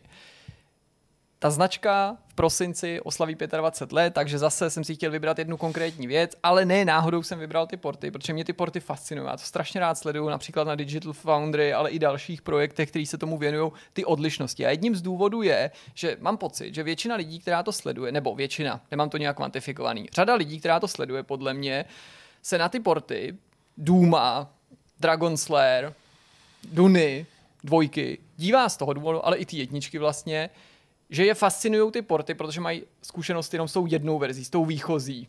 Obvykle je to písečková, ale ne nutně vždycky, třeba u toho Dragon Slayer, jo? takže u Quakea prostě jsem přesvědčený, že kdybychom se zeptali prostě 100 našich diváků, tak 90 možná víc to hráli na PC a možná pár na té konzoli. Ale já jsem často krá- hrál právě buď jenom tu konzolovou, nebo i tu konzolovou, takže k ním mám nějaký jako vztah a vlastně mě to jako od jak živa fascinovalo, protože u toho Duma jsem byl třeba ten člověk, který měl dřív konzoli než PC vlastní, pokud hmm. odhlídnu od toho, že jsem hrál někde u někoho, u spolužáků, u rodičů v práci, takže můj vlastní první Doom na vlastní herní zařízení byl Doom pro PlayStation 1, který mimochodem patří mezi vůbec nejlepší porty, jo? nejen protože to říkám já, ale jako shodujou se na tom ti, kteří ty porty hodnotí. A podobně jsem to měl i s nějakýma jinýma hrama, proto se vlastně vracím k těch vzpomínkám. A zároveň mě zajímá jako zasadit to do kontextu a říct si, protože tehdy jsem byl rád, že jsem vůbec hrál a možná i kdybych hrál Duma na Jaguar a podobně, tak by mi nedošlo, že ta verze je o tolik horší nebo o kolik je horší vlastně a tak dál. Takže se prostě je to to. U toho Quakea je to vlastně velice podobný případ, byť tam jsem prvně teda přišel do kontaktu s tou PC verzí, protože ty konzolový přišly o dost později. V prosinci 97 vyšel Quake 2 na PC. Trvalo to skoro dva roky, než dorazil první port, nebo první jiná verze, nebo Quake na dvojka na jiný systém. To bylo v červnu 1999 na Nintendo 64, to bylo jako první. A vlastně mělo, jak se, ale k tomu se ještě dostaneme, lidi tehdy domnívali lepší předpoklad k tomu, rozeběhnout tam toho Quakea, než původní PlayStation, kam se dostala ta hra až v září 1999 a dokonce ještě předtím došlo v červenci 1999 na verzi Pro Mac, která samozřejmě se té PC mohla velice přiblížit, ale chci to jenom doplnit, nebo to dám pro ilustraci, že i na tu Macovou verzi se čekalo. No a potom tady je ještě jeden vlastně opomíjený port, často přehlížený, protože ten vyšel až v listopadu 2005 na Xbox 360. A kromě toho došlo i na verzi pro Linux a Honza to pravděpodobně plánuje rozvíst, nicméně to už mu neza, neumožňuje skutečnost, že nám právě volá kurýr. Pan kurýr už odešel, Jste se jí Jsme najedli, se tak pos- zpátky do party. jsme se poslnili, takže můžeme pokračovat. Nevím přesně, kde jsem skončil, ale zkrátka a dobře. Kromě těch verzí, které už jsem jmenoval, vyšla taky verze pro Linux, oficiální. No a Quake 2 je možný si zahrát i na Dreamcastu, nicméně možná bude mít možnost eh, Honza přidat nějakou pikošku, protože já jsem si, nebo zůstal u těch svých informací, u toho, že No, to jsou je ten- nějaký homebrew verze. Ne, to je jenom oficiální port, stejně na Amigu taky byl takový No, podobný, jasně. takže to byla klasika. Nicméně já jsem se chtěl věnovat těm oficiálním, protože ty jsou sami o sobě zajímavý, že klidně No. vydají za různý takový jako bizarní porty. A nejdřív tak jako obecně, než se pustíme do toho rozboru těch dvou hlavních verzí, o kterých chci mluvit, což je to Nintendo 64 a PlayStation 1. Už jsem to tady zmiňoval, zaujalo mě, že zpočátku skutečně nikdo nevěřil tomu, že bude možný Quake 2, tak jak ho známe z PC, nebo jako hráči z PC znali v roce 97, 98, dostat na ty konzole, aby to prostě tak nějak vypadalo, aby se to tak nějak hrálo, že to bylo považované nějakou dobu za nemožný úkol. V důsledku toho ty hry, jak si za chvíli povíme, se trochu pozměnily, ale obě sdílí to, že, nebo obě, obě ty alternativní verze sdílí s tím originálem velice podobný gameplay, snahu zachovat tu atmosféru, tu hratelnost, ale změny jsou v rozsahu, v úrovních, v multiplayeru, v tom, jak funguje v mapách samozřejmě. Nějaký nepřátelé ubyli, nějaký naopak přibyli, takže tam i obsah, který je navíc, byť častěji se spíš sekalo, nebo v důsledku těch technických a výkonnostních omezení muselo něco zmizet. Ale ve výsledku se třeba i na Digital Foundry shodují v tom, že je to vlastně neuvěřitelný, to, čeho se těm programátorům podařilo docílit a že to rozeběhali a že výsledkem jsou tedy dvě velice důstojné alternativní verze, i když, jak už tady zaznělo, to vlastně nejsou ani porty v pravém slova smyslu, ale jedná se uh, svýho druhu o nějaký nový hry. Začneme tím Nintendo 64 v tomto hlubším ponoru. Já jsem tady instruoval kluky, aby určitě, aby je to um, inspirovalo k nějakým otázkám nebo postřehům, tak aby si tu hru pustili, respektive nějaký záznamy na YouTube a pravděpodobně i sledujete vy. Verzi pro Nintendo 64 neměli vývojáři na starosti původní v id Software, ale Roaster Productions. Mimochodem to jsou lidi, kteří později udělali Quake 3 Arenu pro Dreamcast mm-hmm. respektive její port, takže eh, nebylo to v tom jejich portfoliu ojedinělým pokusem a taky měli na starost později Return to Castle Wolfenstein pro PlayStation 2. Docela zajímavý na konkrétně této technologii a té hře, tak jak ji sledujeme, že ačkoliv si zachovala ten charakter toho originálu, tak ji nepohání a to je klíčový ten Quake 2 engine. Je to prostě jiná technologie, je to jiný engine a konkrétně se jedná o stejnou technologii, kterou vývojáři využili už u portů v uvozovkách k Quakea původního. Quakea na Nintendo 64, je to technologie z Quakea 64, mm. ale zase nějak upravená. Pokud je o nějaký technický specifikace, tak ten obraz běžel v rozlišení 320 na 240 pixelů, což nebylo mnoho ani v tom roce 99, ale v rámci toho, co nabízelo u takovýchhle her eh, Nintendo 64, tak se zase nejednalo o nějaký úlet nebo něco dramaticky, dramaticky nízkého, i když někoho by dneska mohlo to číslo poněkud šokovat. Ta hra má jiný single, jiný úrovně, jsou prostě kompletně přepracovaný, spíš mají mít podobnou atmosféru, máš u toho mít podobný pocit z té hry, než že by ty úrovně nutně připomínaly nějaký fragmenty těch původních úrovní. Když ta hra prostě třeba jenom začne, zkrátka dobře a pustí si začátek, intro, první level, tak to prostě nezačíná stejně a podobně se to má i s multiplayerem, úplně přepracovaný ty uh, multiplayerové uh, mapy. Uh, jinak ta řada má, nebo ta hra má řadu jako jiných zajímavých tak nějakých finest technologických a odlišností, ku příkladu má jinou oblohu. Mm-hmm. Ta obloha je tady řešena, nevím, jestli tady bude nějaký vhodný pohled v rámci toho, co sledujete vy. Ne, ta, jo obloha je tady vlastně řešená podobně jako u Quakea původního a u toho Quakea 64, že jsou to nějaké jako paralaxně scrollující prostě obrazovky, ale furt je to skutečná obloha, na rozdíl od té verze pro PlayStation 1, která se musela úplně obejít bez, bez nějakého skyboxu, je to v podstatě jenom nějaký roztažený, neotexturovaný uh, polygon.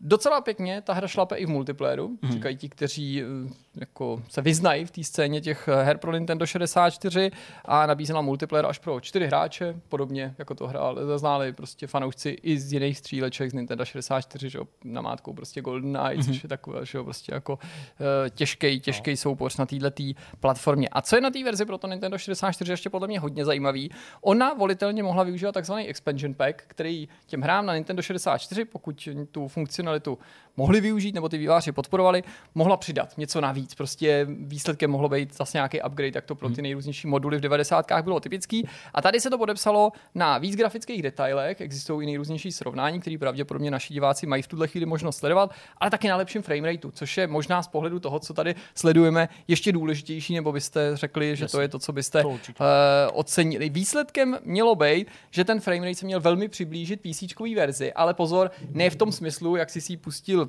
co já vím, po roce 2000, nebo nedej bože dneska, ale jako tomu, co, na jakým hardwareu nebo s jakým výkonem to hráli v tom roce 97 až 99 hmm. PCčkáři, jo, rozumíš mi, jakože prostě ne, že to bylo prostě top notch, ale to, co bylo na PC přibližně tehdy uh, očekávaný. Jsou tam nějaký extra světelný efekty, když tady sledujeme výstřely z těch hmm. zbraní, takže nebylo to vždycky jenom o tom, že se z té hry něco vyřezávalo, ale mohlo se i něco přidávat a úplně nový byl soundtrack. A co je docela zajímavý, myslím, že to docela svědčí o tom, kde byly střílečky na Nintendo 64 v době, kdy se jako teprve rozkoukávali na prvním PlayStationu. Ta hra má velice chválený ovládání, mm-hmm. který prý i na defaultní nastavení je velice komfortní a dokonce zase přenastavit, přemapovat kompletně, jak je ti libo, což si myslím, že skutečně vychází z té tradice Nintendo 64, kde to nebyly jenom ty jmenované hry, třeba jako je Odrare, Perfect Dark, GoldenEye, ale i třeba Turok, mm-hmm. a spousta dalších titulů, že prostě tam ty akce se docela rychle zabydlely mm. a bylo to daný určitě i těma grafickými možnostmi, že tady v tomhle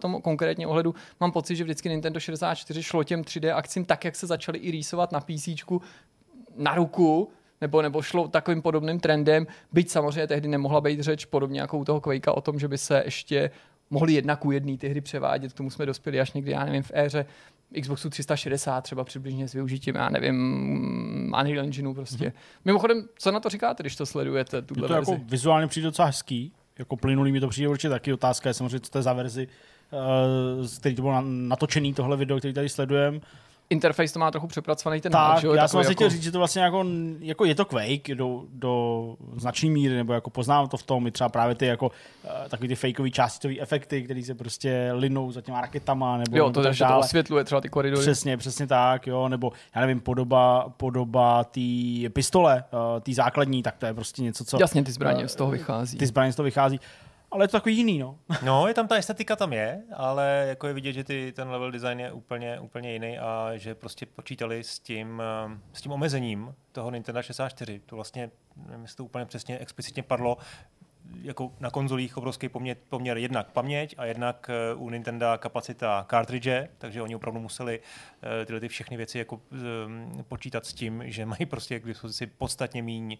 míň prostoru a, a ty paměti. No znáte to třeba na animacích, to omezení té technologie a toho engineu, protože no. teď mě to jako samozřejmě napadlo, zatím sledujeme tyhle ty závěry, protože třeba ten pohyb těch zbraní není zdaleka tak plynulý, podobně pohyb nepřátel, to je něco, co právě hmm. z pohledu PC hráče by ještě něco spadalo spíš do éry Quake jedničky nebo dokonce starších her, že vlastně tam není taková ta jemnost eh, no. v těchto těch různých sekundárních pohybech a všem tom, co vlastně hráči sledují, že ten detail šel hmm. spíš do toho prostředí hmm. třeba, do toho osvětlení. No. Jinak Ale... mě docela zajímalo, jak eh, jak na tom spolupracoval i software, jestli náhodou nevíš, protože je docela dobře známá ta, ten, ta historie toho Duma 64, který dělal Midway eh, Jasně. na, na 64 a ze kterým byli, byl Romero za dobře a vlastně teda nějak spolupracoval s těma změnama, to byla taky úplně jiná hra, mm. i, i měla jiný zbraně, jiný jako příšery, byla to velmi odlišná věc, ale eh, zkrátka ty eh, Romero a tým tomu jako věřil a nechali jim to udělat.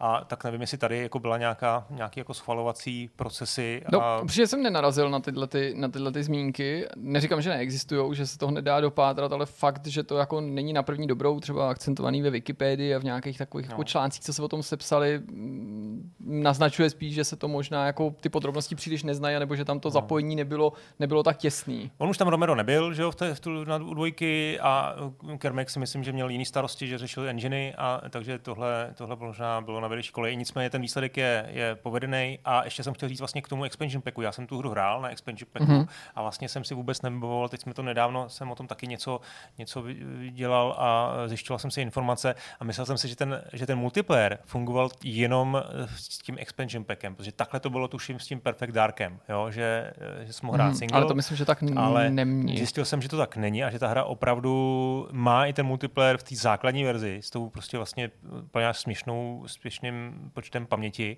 a mm, fungovala celkem dobře, jo. Tak eh, jenom jestli se zlepšil framerate a pár nějakých detailů, tak eh, to je jako úžasná práce. Ta verze pro PlayStation 1 je z mýho pohledu ještě zajímavější a myslím si, že tady u nás ve střední Evropě bude i známější, nejen v Česku, ale i na hmm. Slovensku. Konec konců PlayStation 1 byl konzolí, která už se tady velice dobře zabydlela, myslím tím u nás ve střední Evropě. Samozřejmě podpořená je prostě PlayStation magazínem a tak dál. Konec konců v PlayStation magazínu se Quakeovi svýho času taky věnovali a možná řada našich diváků si vzpomene na to, že to bylo přesně takhle vnímaný jako velký průlom, jako ta hra, o který hráči ani nedoufali, že by se jí kdy mohli dočkat, podobně jako to před pár nebo pár let předtím bývalo s Důmem a s nějakýma povrtama, který byli netrpělivě hlížený a ne vždycky na ně došlo. Pracovali na týře jiní vývojáři, zase hmm. to svěřili i software a vydavatel jinému studiu, tentokrát týmu Hammerhead, Red. To jsou mimochodem, eh, je to tým, jehož vývojáři dřív pracovali třeba na plošinovce Toy Story mm-hmm. pro 16-bitové konzole nebo na hře Sonic 3D Blast, ale to ještě ve studiu Traveler's Tales předtím, než se tenhle ten tým samozřejmě proslavil svýma Lego hrama. I v tomhle případě jim říkali, konkrétně těm autorům, že to nepůjde udělat. Že to je nesmysl. To zkoušet, že prostě PlayStation na to vůbec není připravený a že ta konzole prostě nezvládne takovouhle hru. Ne, že by FPS nevycházely vůbec, buď to byly takový ty jako ještě furt staromilský, jako Alien Trilogy, často to tady vzpomínáme, že, což je spíš prostě věc typu Doom, a nebo to byly tituly first person akce plně trojrozměrný, ale vyvinutý přímo na míru těm konzolím nebo konkrétně PlayStationu, že což samozřejmě tady na začátku na ty, na ty omezení toho systému nikdo nemusel brát uh, zřetel. Opět i v tomto případě tu hru nepohání Quake 2 Engine, ale jejich vlastní technologie, je to interní, tý, eh, interní uh, engine, který ten tým vyvinul a použil i ve své vlastní hře, v nějakém mm. předchozím titulu, který byl jejich vlastním, nebyl, nebyl, nebyl ověnčený žádnou licencí a taky je na tu hru vzpomínáno jako takový jako technologický obrovský průlom, že je úžasný, co se jim povedlo. A vlastně z pohledu té technologie se má prej jednat uh, při pohledu na celý, celý to portfolio, tu nabídku stříleček na PlayStationu 1 na za, za jedno z těch nejlepších voleb, co můžeš učinit. Že ve výsledku, což je docela zajímavý, vzhledem k tomu, že se jedná o paradoxně o věc PC, u nichž prostě uh, se lidi obávali, že to nemá smysl uh, ani dělat. Uh, Tady ty mise už víc připomínají tu PC verzi, ještě se k tomu dostaneme. Jich tam, eh, je tam prostě Není to samozřejmě jedna ku jedný, a jsou tam nějaké věci navíc. Uh, jsou tam nějaké věci i z těch, eh, z těch expanzí PC, ale a co je... Tam je... i něco trasí Nintendo verzi, protože mě ta estetika přijde dost jako až nápadně podobná. Jo? Je tam něco, co si to přeneslo. Kon... To byly dva nezávislé týmy, dva nezávislé enginy, týmy, tak no. to jako šokuje, že, hmm, protože jsem vždycky měl za to, že to jsou uh, ne stejný, ale jako hry, které minimálně spolu má nějaký DNA? Jako? Já si myslím, že spíš jako sdíleli nějaký know-how. Nicméně jsou tady věci, které působí, že jsou příbuzný s tou N64 no. verzí. A konkrétně se mluví o jednom jednoznačném okamžiku a to je teda mimochodem hodně zajímavý. Já nevím, kdy jste naposledy hráli Kevika 2, ale myslím si, že no, i kdybyste ho naposledy hráli v roce 97, tak si vybavíte, ten první level, ten začátek, kdy vlastně tam spadnete v tom modulu, teď že na, na, vy jste už venku z toho modulu, tam je ta díra v tom stropě a děláte ty první krůčky po schodech a pak takovou tou chodbou doprava, když se... Takhle ta verze pro PlayStation 1 nezačíná. Hmm. Začíná jako na Nintendo 64, jiným prostě koridoru, má jakýsi prolog, Mm-hmm. Ale vy se do této scény dostanete. Mm-hmm, Přibližně okay. po pěti až po deseti minutách vlastně mm-hmm. vlezete přímo do toho úrovně, do té úrovně, tak, jak byla na PC. A to samozřejmě hráče fascinovalo a to se jim líbilo, protože najednou tady nebyly jenom jiný úrovně, alternativní úrovně, ale skutečně u toho PlayStationu 1 no, šlo o to obejít ty omezení, zhustit ty úrovně, rozsekat je třeba nějakýma loadingama, ale nabídnout ty úrovně, které hráči z toho, z toho PC eh, znali. Já už jsem říkal o tom rozsekání, to je taky důležitý. Eh, ten, mm, to omezení technologické vedlo k tomu, že tam v určitých místech, v těch úrovních byly loadingové obrazovky. Možná si to lze představit, pokud to nebude zrovna v tu chvíli doprovázet nějaký záběr, podobně jako třeba v Half-Lifeu, jo, prvním jdeš, prostě chodbou najednou je tam prostě loading, ale ty loadingy byly strašně rychlý. Mm-hmm. Prostě třeba dvě sekundy, jedna sekunda, takže to vlastně hráče vůbec, vůbec neobtěžovalo a jejich jako skutečným negativem nebo takovým nepříjemným důsledkem byla spíš, byl spíš fakt, než že ti to narušilo to tempo, že to resetuje hudbu že, že ta hmm. hudba po tom loadingu zase hrála, zahrála od začátku, takže ačkoliv tato ta verze obsahuje kompletní soundtrack, suprovej, není to ten N64, který byl vznikl dodatečně na míru, tak ty ho vlastně nikdy v té hře nemůžeš slyšet celý, protože hmm. dřív nebo později, pokud to hraješ normálním způsobem, dojdeš k nějakému tomu loadingu, tam je hmm. konec a po nahrání to začíná ta skladba zase od začátku, případně, případně jiná. Tahle ta verze taky podporuje myš, to je strašně důležitý, mm-hmm. zejména s ohledem na to, že se údajně velice špatně ovládá na tom gamepadu, ale k tomu se ještě dostaneme. Hudbu používá z PC verze, taky z nějakých datadisků a běží v docela slušné kvalitě, ve slušném rozlišení. To ostatně, myslím, tenhle záběr dokládá. Je to rozlišení 512 na 240 a 30 snímků za sekundu. vlastně na tu, na, tu, na tu dobu fakt uh, super frame rate a i ta grafika je boží, taky tam přibyly některé efekty dodatečně, které nebyly úplně samozřejmostí zdaleka v té době. Lens flare, uh, lens flare efekty, třeba když se díváš do nějakého světla, hejbeš, hejbeš pohledem té kamery. Jak už jsem říkal, u té N64 verze zajímavé je, že když tady se hráči uh, podívali vzhůru a byli někde v exteriéru, tak zjistili, že ta hra uh, tady nemá skybox, není tam nebe v pravém slova smyslu, hmm. ani nějaká jeho imitace, je to skutečně jako roztažený polygon, jo, jsi prostě v nějaký jako krabici, nebo koukáš na nějakou krabici, nebo texturovanou, ale ne vždycky, že se v tom Quakeovi nacházíš někde venku. Taky to mělo split screen pro dva až čtyři hráče, k tomu, aby si mohl hrát ve čtyřech, si potřeboval multitap, protože mm-hmm. nebylo možné zapojit pochopitelně tolik gamepadů do, do klasického PlayStationu. A to souvisí právě s tím ovládáním, což třeba Digital Foundry dneska hodnotí tak, že vlastně největší nebo jediná taková skutečná slabina hry, která v podstatě nezestárla, nebo portu, který v podstatě jinak podle nich nezestárnul, protože je to v době, kdy sice už byl uh, DualShock, Jasně. to znamená ovladač s dvouma analogovými páčkama, který původní ovladač neměl, ale ty výváři to prostě ještě neuměli. Nebylo byť se to může zdát i z dnešního pohledu úsměvný, nebylo ani daný to, že prostě levou se chodí, pravou se rozhlíží, kam se těma páčkama hmm. má nasměřovat. Říkám, zní to skoro úsměvně co který ten pohyb simuluje a nebylo možné to ovládání nastavit, abys to opravil do té míry, jako to bylo třeba na tom Nintendo 64.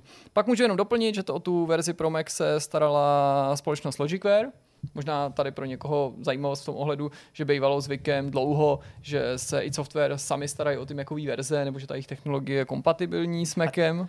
Tam byl ještě problém na těch mecích v té době, že tam nějak nebyly 3D akcelerátory, takže to možná byl ten důvod, proč to vyšlo tak pozdě. Ne? No, to je možný, člověče, v roce 99. V roce 99 jsem ještě nebyl uživatelem Macu, ale už to nebylo dlouho, ale je fakt, že asi ten rozvoj těch 3D grafik tam možná nebyl na takový úrovni. To si jako on úplně potom, netroufnu, že by nás někdo on potom, on potom za byl, slovo. On potom byl Kermek vlastně, že ho před, vlastně oznamoval Click 3 Arenu na Macworldu, nebo prostě s Stevem Jobsem. Jasně. Takže to už tam už byl nějak, myslím, že to v jejich partnerství uh, začalo a tam si myslím, že taky začalo to, že Jobs začal teda trošku víc tlačit do těch akcelerátorů, ale tady této generaci, teda v té dvojka dvojky, si myslím, že to vyšlo tak pozdě, protože to, ty Macy to neutáhly, ale možná mě někdo opraví. To, no a pokud jde o tu verzi pro ten Xbox 360, tak ta vznikla pro Quake 4, co by hmm. bonus na hmm. bonusovém disku a jednalo se v zásadě o přímý port, jenom s nějakýma drobnýma upgradema, drobnýma grafickýma vylepšeníma, ale nelze od toho očekávat žádný remaster, nic tak eh, velkolepýho. Musím ale říct,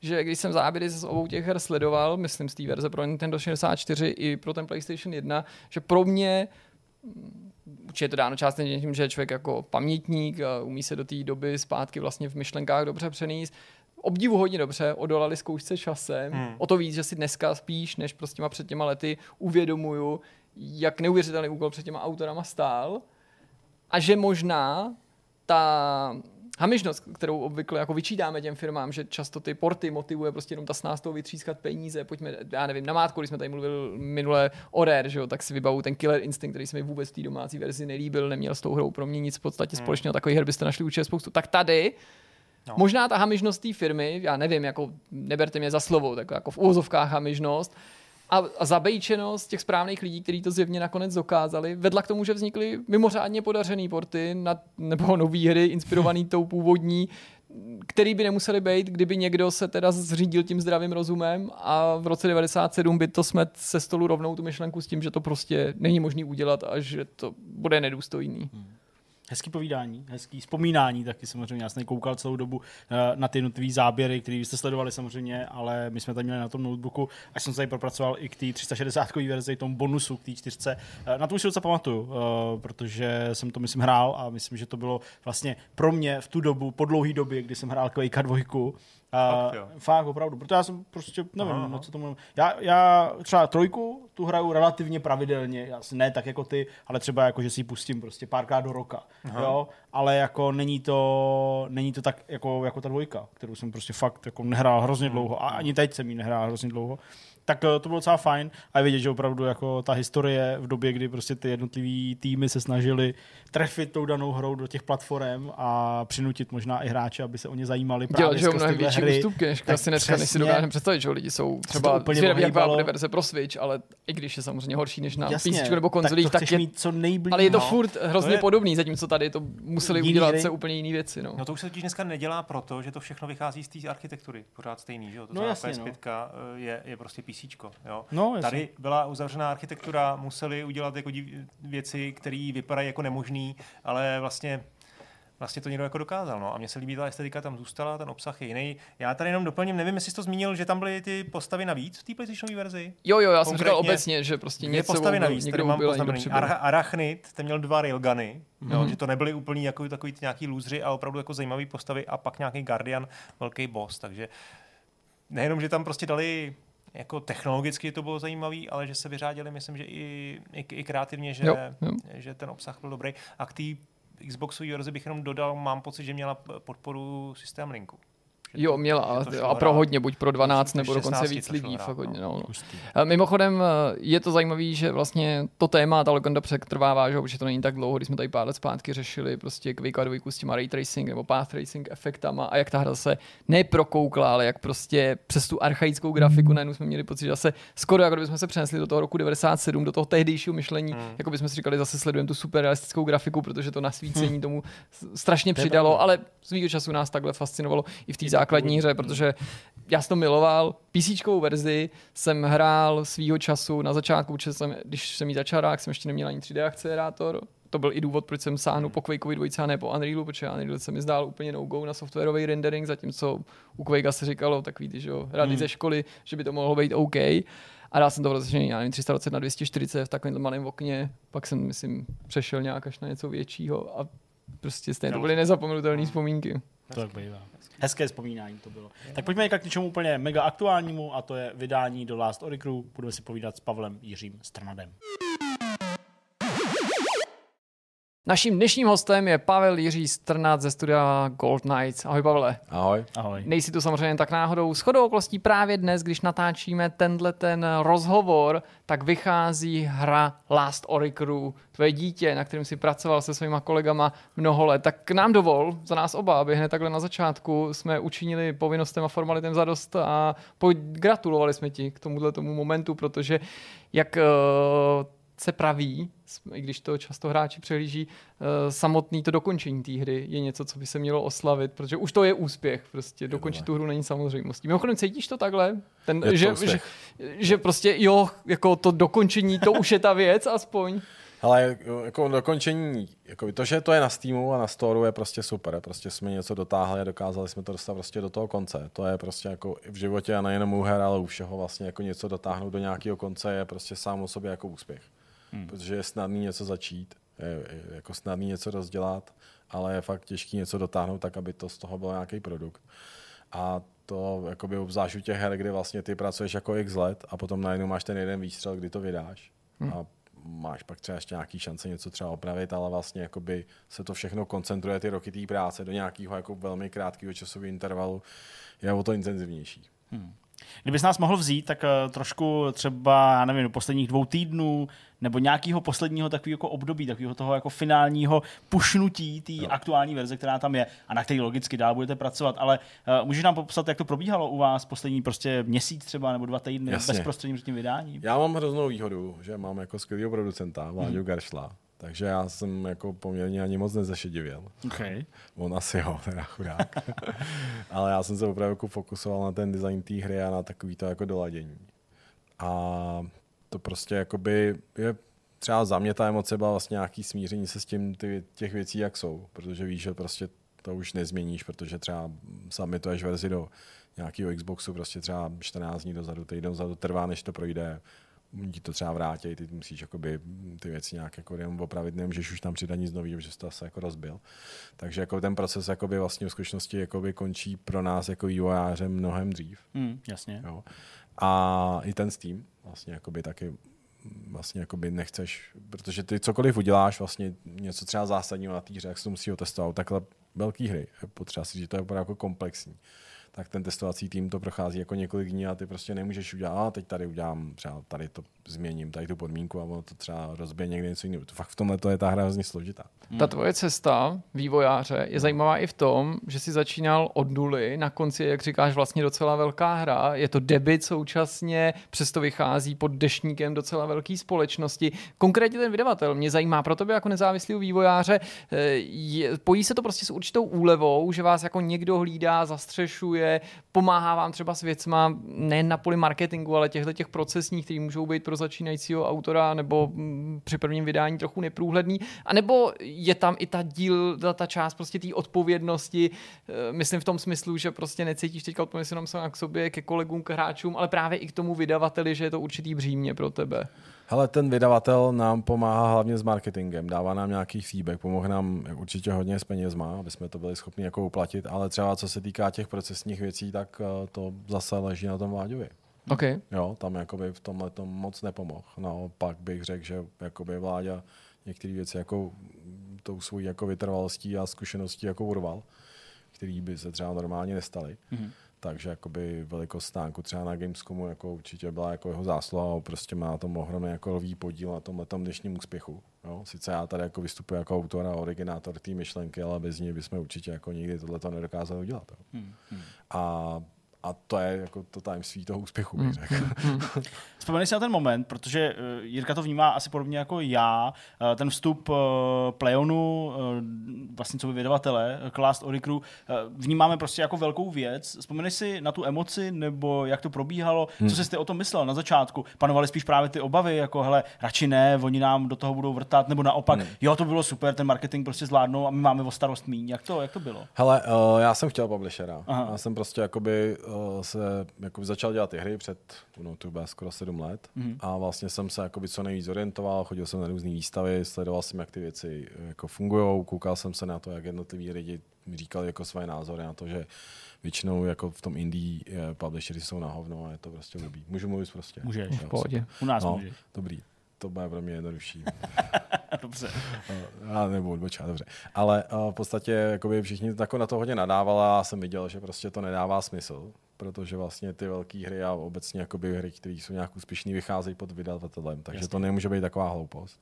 A neviděl jsem velké hry jako samovydatelný. Pár. Ale to jsou, to je v každé oblasti podle mě, existuje nějaký takový jako unicorn, kterýmu se to prostě povede a všichni to pak chtějí skopírovat a rozbijou si hrozně v obličej. Hmm. Jo. Jasně. Protože to prostě, to je prostě takový ten malý zázrak, který nemůžeš prostě sázet. A já, a to je potřeba si říct, prostě už jsem starší člověk, už mi bude za chvilku 50 a mám zodpovědnost nějakou, mám rodinu, mám děti a nemůžu jakoby prostě ty věci dělat jenom jako, že jsem nadšený a všeho nechám a ono to nějak dopadne. Jak já se musím postarat o to, aby lidi kolem mě měli z čeho žít, abych lidi, který zaměstnávám, mm-hmm. nebo který pro nás pracují, jako měl z čeho zaplatit. Chápu. A prostě tyhle ty věci. Takže v tomhle tom, tím, že už to dělám hodně let, jako by ten biznis, tak prostě jsem k tomu vždycky přistupoval, jako že jsem si to všechno spočítal. A proto jsem věděl, že pro nás ten publisher je jako zásadní, mm-hmm. že nám jako pomůže, protože my jsme i zažili to, že jsme zkoušeli se dostat k těm klientům, jako k těm vlastně zákazníkům, hráčům a prostě to bez toho prostě není možný. A co je třeba pro mě opravdu největší zkušenost, co jsem nečekal, jsem si vždycky myslel, že to je vlastně o tom, že to intenzivně děláš celou dobu a je to blbost. To, co se teď stalo, že vlastně ten marketing se zesílil poslední měsíc třeba, mm-hmm. je nejefektivnější věc. My, a nevím, jestli to můžu říct, ale asi jo. Hele, my, jsme, my máme ty 60 tisíc lidí na wishlistu na Steamu. To je super. To je krásný a my jsme to neměli na začátku. Hmm. Byly jiné hry, které měly podobné číslo hmm. a když vyšly, tak prostě si to nekoupili, protože to nazbírali za 3-4 roky. Chápu. Když to my jsme tyhle ty desítky tisíc, asi jsem měl říct desítky tisíc. Pořádku. a jedno, a tak, jsem prostě, tak jsme prostě dokázali nazbírat za opravdu hrozně krátký období a teď uvidím, teď to nevím ještě, ale jak moc se to skonvertuje. Hmm. A myslím si, že ta konverze bude poměrně velká, když prostě tady my jsme udělali 10 tisíc za poslední dva, tři týdny. Prostě krásný, jako to opravdu tohle dává smysl prostě u toho titulu, jako Jo, je tam hrozně věcí, které ty jako můžeš mít různý názory, úvahy a prostě ty lidi tomu rozumějí a provedou tě těm a ty pochopíš, jak to funguje. Hmm. Venku jsou první recenze, v době, kdy natáčíme tenhle rozhovor, nutno říct, je jich jenom pár, ale jsou mm, nadprůměrný ty známky, jsou docela pozitivní, musím říct, měl jsem pocit, že tebe to potěšilo, jak jo. jsme to tak jako konzultovali, příjemně, příjemně překvapila možná ta první várka. Nevím, do jaký míry se do nich pohroužil, do těch textů, ale předpokládám, že alespoň trochu, tak bych se z tebe chtěl vytáhnout nějaký tvý dojmy, jestli v těch recenzích se eh, objevilo něco, co tě potěšilo, naopak jestli tam byla kritika, která tě jako zasáhla, anebo tam byla prostě kritika nebo popis té hry, že si řekl, no tak ne, vždycky je to lichotivý, ale jako OK, to je prostě ta úroveň, který jsme jako dosáhli, protože to bylo na, to naše maximum. Jasně. Hele, já bych absolutně vnímám tu subjektivitu toho a prostě nejsem přesvědčený, že ta hra se musí líbit všem. A pro mě vlastně na těch všech recenzích bylo nejpozitivnější to, že ty lidi to opravdu jako ocenili. Hmm. To, to co, s čím jsme si dali nejvíc práci a to je ta variabilita toho příběhu. To pro mě vlastně jako bylo, když jsem si to pak přečet, tam, kde jsme dostali třeba 8,5, to byl jsem Techraptor, jsem koukal na Techraptor, přesně. recenzí, a to bylo prostě jako opravdu, to jsem si říkal, jako mám vlastně hroznou radost, že ten člověk opravdu jakoby si to zahrál, pochopil, co jsme chtěli udělat, pochopil ten příběh a pro mě jako autora tady v tom je vlastně hrozně důležité, aby lidi jakoby dostali tu, to, co jsem chtěl vyjádřit tím příběhem, aby se to k ním dostalo, aby jim to jako doklaplo, obzvlášť v dnešní době. Hmm. Mám pocit, že ten příběh trošku jakoby může korelovat s tím, co se děje kolem nás a může jakoby trošku těm lidem dát takový jako jiný hledisko, tak jak třeba mě ovlivnil nějaký filmy, mm-hmm. tak vlastně jsem si pak jako říkal, aha, to vlastně funguje úplně jinak. Tak doufám, že tohle je to trošku malinko, jakoby. Mm. Jo, ale vlastně nějakým jsem tohle může zafungovat. A to jsem měl pocit, že ty recenze jako pochopili. A z toho jsem měl největší radost. Mm. Samozřejmě některé věci se jim líbí, nelíbí, jako soubojový systém X věcí, jako já to chápu, prostě někdo má rád tohle, někdo zase něco jiného, to je jako my jsme všichni měli rádi to samý, tak se snažíme si získat jednu a tu samou ženskou za manželku a ostatní jsou jako To je dobrý To příměr. bylo boky, to bylo dobrý. A to byste nemohli, protože tu nejlepší už mám já, že jo? No jasně, jste ale to si spájete, ale to Ne, nevadí. ne, ne, no, To neměl objektivně ne. Ale jako, rozumíš tomu? Jo, jasně, no, jasně. To je, to je, to je vlastně pravda. Takhle to vnímám. My se bavíme o tvých emocích, o tvojí odpovědnosti, eh, o tom, jak to ty prožíváš, co ty si na tom dělal, ale vlastně určitě by stranou neměl zůstat eh, ten tým, hmm. tým Gold Knights. Eh, Samozřejmě tady Láďu už si zmiňoval co by producenta, ale vlastně mě zajímá i ta proměna toho týmu, protože zase, když jsme s tebou mluvili ještě v Zetku, máme na těch bobíkách, který tady máme v rohu posazený, klátili jsme se tam do kamer, Jo, tak jo. eh, to byla hrstka, to byl, to byl malý tým. Tak kam až vyrost, eh, jak se třeba změnil, eh, co se změnilo z tvého pohledu v tom týmu třeba nejvíc? Jasně. Hele, uh, Čechy jsou specifický tom, že tady ku podivu na to, jak je to malá země, je poměrně dost herních studií, mm-hmm. úspěšných. Já to vnímám jako, že Čechy, jako, že Čechy opravdu ve světě jako český hry něco znamenají. Když je Week na G- Steamu, tak to prostě funguje. Mm. A to ale zároveň definuje to, že tady jakoby ale hrozně není žádný vzdělání. Takže tady nabrat lidi je vlastně dost tristní.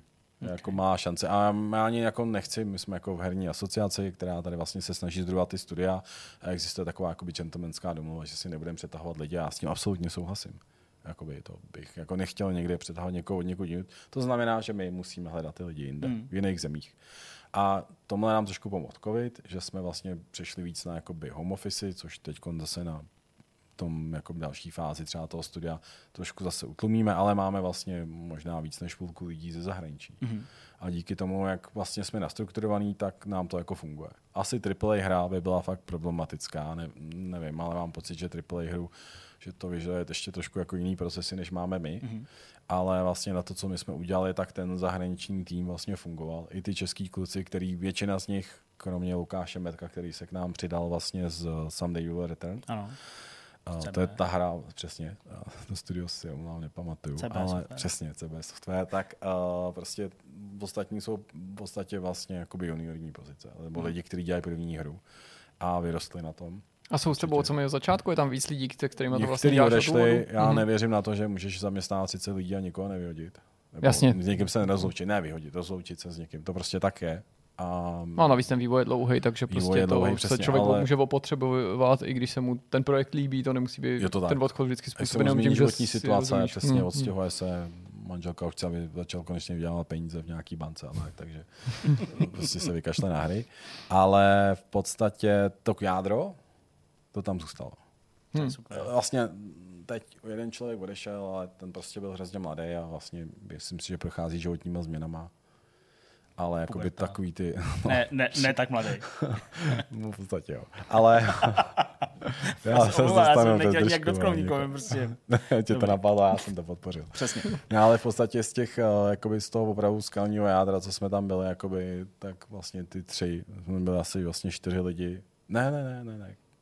Čtyři lidi vlastně jsou furt od toho jádra. To je hezký. A do jeden, dva lidi odpadli. Hmm. A ty jsou prostě s náma, jsou to prostě opravdu lidi, kteří drželi celou dobu, na ně hrozný spolech, prostě táhnou to, udělali strašný práce. Máme strašně malý engineering tým, vlastně já a Sergej v podstatě, teď jsme to trošku navýšili.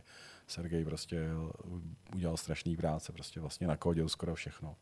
A prostě Bob prostě který se ani nemenuje Bob a já jsem ho chudáka přezděl, prostě udělal jakoby hrozný práce na, jako holka pro všechno. A jako prostě ty lidi vydrželi a jsou lojální tomu produktu, věří mu. A, a ty sám mimochodem za tu dobu, co na tom děláš, No. měl jsi někdy nějakou krizi? Jako, že jsi říkal, no tak to už, to už teďka nedáme, buď finance, nebo prostě tenhle problém, který mu čelíme, to je na palici. Jako byl tam okamžik, který vlastně teďka si můžeš oddychnout, že by třeba byl už dávno pryč, protože ta hra je venku, kdy Hmm. si jako uvažoval o tom, že s tím sekneš? Ne, nikdy. Jako, ale, ale byly momenty, které byly těžké. Musel jsem třeba tenhle rok sehnat poměrně dost peněz, Hmm. protože se prostě některé věci zastavily a nešlo to, jak to mělo být a prostě jsem musel najednou sehnat jako opravdu balík. Hmm. A sehnal jsem ho. Díky tomu prostě, co člověk za život jako udělal, tak jsem to dokázal sehnat a vlastně jsme to zvládli. Nikdy jsme se nedostali do bodu, že bychom byli prostě pozadu jako s platbama lidem a tak. Hmm. A na to já jsem třeba jako hrdý, že v tomhle směru jsme jako stabilní. Teď nás třeba zase čeká vlastně hrozně těžký období. On si to nikdo neuvědomuje, ale vlastně ta hra, ona když vyjde, tak ten Steam má nějakou dobu, než ti ty peníze pošle. A ten vydavatel má nějakou dobu, než to zpracuje. A pak ten, má, vydavatel má taky nějakou splatnost faktur. Takže já upřímně jakoby z této hry peníze uvidím první třeba v dubnu. Hmm.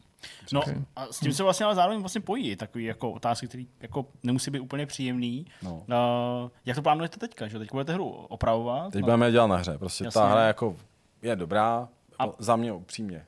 Je to dobrá hra, dá se to dobře hrát, ale je na ní ještě hodně práce. Jasně, to chápu. Takže ta práce tady je. No. No. Mluvíš ale o financích z druhé strany, které budou chodit z prodeje až prostě za relativně dlouhou dobu. Tak máte teďka jako tu finanční situaci pořešenou, tak Jo. aby to bylo v pohodě, aby nemusel propouštět ty lidi a tak dále. Jo, jo. v tuhle já, chvíli to to, mám, já jsem to prostě, takhle jak jsem vám říkal na začátku, že prostě všechno počítám, tak já furt všechno počítám. Mhm. to je dobrý přístup. A, a samozřejmě jakoby, jsem to prostě musel vyřešit, takže jako ano, bude to reflektovat třeba fakt podle toho, kolik prodáme za první měsíc, takže jestli chcete, aby jsme byli pořád na trhu, tak si kupujte naší hru.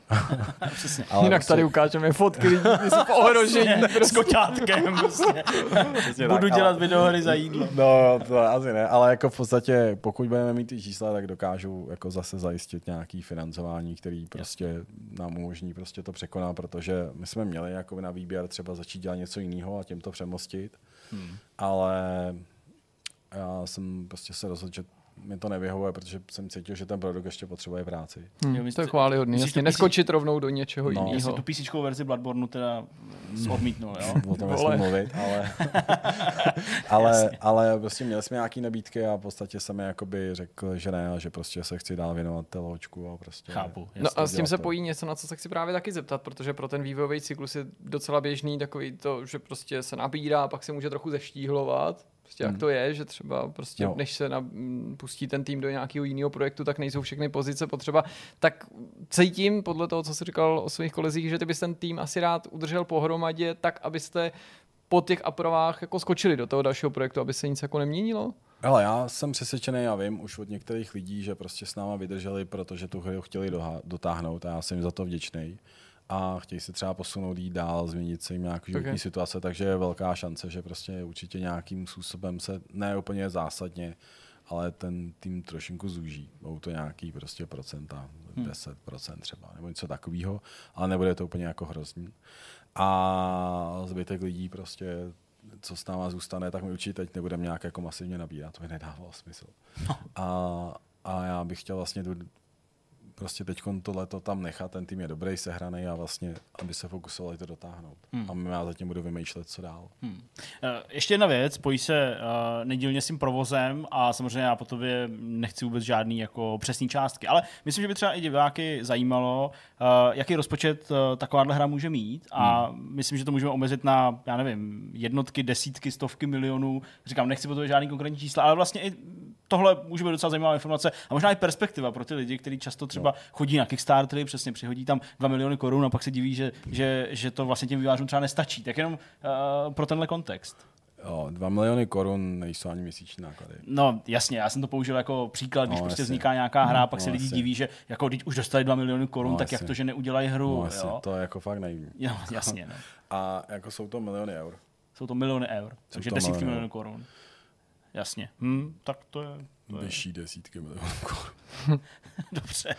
jako prostě to je to kopice peněz a musíš prodat prostě jako by už nějaký jako sta tisíce. Hmm, a prostě je to business, je to prostě myslet si, že to je nějaká jakože fanoušek a nadšený a jako můžeš, je to možný, ale prostě je to prostě práce a prostě ty lidi tam nemůžou prostě jako fanoušci chodit, jim musíš prostě být schopný nějak zajistit, aby přežívali a musíš se o to prostě postarat. No. Probrali jsme celou řadu věcí, ne Hmm. všechno třeba muselo být úplně jako nepříjemný, ale prostě jako rozjuchaný a vážný. Já to stočím zpátky k té hře. Jo. Uh, my vlastně natáčíme po té, co jsme z vašeho pohledu minulý čtvrtek, vychází vychází pondělí, takže taková jako hra času. Minulý jste tak sledovali uh, ten stream, uh, na něj určitě koukněte, pokud vás to zajímá víc. Mně se líbila ta tvoje jako dětinská radost z těch různých věcí. Je fakt, že ještě do té hry pořád teď přidáváš nějaké věci, kromě toho, že bys tam něco opravoval, že tam mluvil něco o, nějaký, o nějakém efektu nějaký zbraně, kterou jsi tam dal dva týdny dozadu a tak dále. Počítáš s tím, že, že jako pořád do té hry takhle budeš něco drobně přidávat a nějaký vylepšovat? Hele, uh, určitě jako za prvý bych, protože to je první hra, jako by moje velká, která vyšla, a tak bych určitě nějakým jsem chtěl jako reflektovat na ten feedback, který budu mít. Mm-hmm. A prostě pokud se ukáže, že tam je prostě něco jako vyloženě jako elementárně potřeba, tak se to samozřejmě vždycky dá dodělat. Ale hlavně se chce jakoby primárně fokusovat na ten balancing. Jasně. My pokud bychom dělali nějaká DLCčka, tak to je vlastně pro nás prostor tam třeba přidávat ty věci. A pokud bychom dělali nějaká DLCčka, tak bychom je dělali tím stylem, že budeme mít pořád jednu hru a ty DLCčka se budou jenom zapínat. Vlastně mm-hmm. nějakým, tím, jestli jsi si koupil ve Steamu, takže vlastně jakýkoliv změny, které bychom, kdybychom je dělali na DLCčkách, by dostali všichni hráči. Hmm. A i opravy a takovéhle věci a ty DLCčka by samozřejmě, pokud by vyšly, dodali nějaký další content. Jasně. A i kdyby na ty DLCčka nedošlo, předpokládám, ty, když si vymyslel ten svět, No, vlastně ten vesmír, dá se říct líp řečeno, tak eh, máš asi materiál na případný pokračování, nebo chtěl bys pokračovat právě v tomhle, v tomhle příběhu, v tomhle vesmíru? myslím si, že ten příběh jakoby má potenciál, vlastně se jenom rozehrává. Jako on je takový jako by od začátku naplánovaný jako na jakoby víc dílů. Mhm. A vlastně tohle to jenom jako navazuje tam takových pár jako vtípků, který bych hrozně rád chtěl jako dotáhnout do konce, kdy se jako na konci řekneš, ha, ha, ha, tak kdyby se bývalo stalo tohle, tak se tohle celý vůbec stát nemuselo. Okay. Kdyby jako dělal někdo něco, co tam jako někde padlo. No to už máš hře. vlastně ale v té základní hře, jo, takový vlastně jako forek, že jo? No a vidíš, že tam ještě jako Uber, Jo, jo. Uber, jako Uber for jeden, Okay. jako velký. jako, že úplně říkáš, jako, prostě. Ale, ale, ale jakoby, takový jako, vt- jako humor. Ale přijde mi to tam prostě do toho patří. A no, určitě, hrozně rád bych vlastně jakoby to nějak jako posunul dál a v tom světě jakoby vyprávěl další příběh, který jako nějak, samozřejmě nějaký zárodek mám. Tenhle ten příběh jakoby první je o válce Mhm. vlastně o tom a o, tom, o těch dvou stranách té války, kdy vlastně z každé perspektivy té strany vlastně oni mají pravdu a oni vlastně jakoby bojou za tu svoji, za tu svoji pravdu a za to své přežití. A pokud ten příběh pokračovat, tak bude samozřejmě trošku se posouvat někam jinam, bude jako načínat nějaký jiný téma, který mi taky přijde hrozně zajímavý. A zase mi přijde, že jako souvisí s tím, co my tady jako žijeme. Hmm. Okay, okay. No tak já myslím, že jsme na konci. Možná jsem závěrem ti dáme jenom příležitost, pokud je tu něco, co by si chtěl vzkázat našim divákům. Teď je ta příležitost říct jim, aby si koupili tu hru. Jo. tak uh, máš prostor. Jako já bych rád, aby prostě, uh, pokud budou mít zájem, tak aby o té hře věděli, koukli si třeba nějaký video a když je to bude bavit a přijde jim to zajímavý, tak aby to určitě zkusili. Chci jim jenom říct, že jako mi můj feedback velmi často je, že z začátku na těch videích třeba ta hra vypadá jakoby pro někoho zmateně, ale pak když to zahrál, tak vlastně zjistil, že se to hraje hrozně dobře. Hmm. Za mě, já prostě s tou hrou jsem spokojený, protože se dobře hraje. To je pro mě hrozně důležitý. Prostě ta hra fakt jako jde dobře dopředu, jako dává to smysl a prostě to funguje. Takže bych rád, kdyby tomu dali šanci. Ale nebudu nikoho aby si to koupal samozřejmě. Jasně, o to, aby jsme nutili lidi, jsme tady konec konců. Right, no, jasně, no. tak, Já teď dvě pistole. ale jsou neviditelný zdeňku. ne, já tady mám. jsou skutečný. Ono o nich ví, jo. Pro Zdeňka jsou reální, jo. Přesně tak. OK, necháme tě u toho, jsou to skutečný pistole. Moc krát díky za tenhle Jo, ten díky, rozhovor, díky, bylo to moc příjemný a my jdeme na další téma. Díky. Jsme na konci, čeká nás závěrečný myšmaš, trošku uvolnění. Ne, že by to teďka bylo teda nějak super sešněrovaný, ale teď se uvolníme nadmíru možná. Kluci, Nadmíru. je tady někdo z vás, kdo by chtěl začít? Ano, chce začít. začít, prý Určitě, Honza. má, má knihu. A muž, který má knihu, ten Chce začít. Dobrá, dobrá, dobrá. Takže já mám knížku, která se jmenuje Uh, tomorrow and Tomorrow and Tomorrow napr- napsala, napsal jí Gab- Gabriel Zevin. Autor Um, Today, Today, Today. Je to, je to, je to muž? ne, je to žena. Že jo? Což je taková věc, kterou jsem chtěl trošku začít, protože se musím přiznat k tomu, že uh, To čet, myslel, že to je při nákupu beletrie velmi dbám na to, abych četl knihy od mužů. Z jakého důvodu? No, um, trošku na to nejsem úplně pišnej, ale mám eh, pocit, že ženy píšou hodně jako takový stahovější věci, Mhm. mm-hmm. že ty charaktery vykreslují takovým způsobem, který mi prostě tak úplně jako ne, nebaví číst. Jo? Chápu. A To se druhou vzalo někde u dětí z Billerbinu, viď? U Astrid Lindgrenový ti to prostě... Ale nevím, zase Harry jako Potter? č- snažím se číst hodně, prostě čtu třeba dvě knížky do měsíce, takže to není zase tak málo, ale prostě říkám si, že to není zase dost na to, abych si nemohl vybírat a abych vždycky nenašel něco zajímavého prostě od, od, eh, od chlapů. Prostě, jo. Tohle je knížka, ale která mě donutila udělat jako výjimku, protože je o videohrách. Nevím, jestli znáte nějakou beletry, která je o Beletry? Beletry o videohrách, člověče, asi ne. Já Beletrizovaný je ten příběh Já toho Duma, jedinou, že jo? to je jediná Masters Jo, of Doom vlastně to je od. Kušnera. Eh, To je vlastně jediný asi příklad, potom jsou nějaké jako knížky, ve kterých se eh, jako videohry objevují, ať už třeba méně nebo víc, ale tohle je knížka, Mhm. která je velmi o videohrách. Je o dvou postavách Sedí a Samovi, holce a klukovi, kteří eh, ty hry hrajou, mluví o nich, navrhují je, vytvářejí je a eh, propagují je. Jo? Ta knížka je vlastně o zhruba 30 letech jejich života, možná Hmm. 20 20-30 let. Oni se potkají na začátku jako děti, potkají se v nemocnici, kdy sam se tam léčí. Eh, Jinak se nebojte, já budu velmi opatrný, pokud jde o spoilery, jo? protože je mi, záleží mi na tom, abyste Mhm.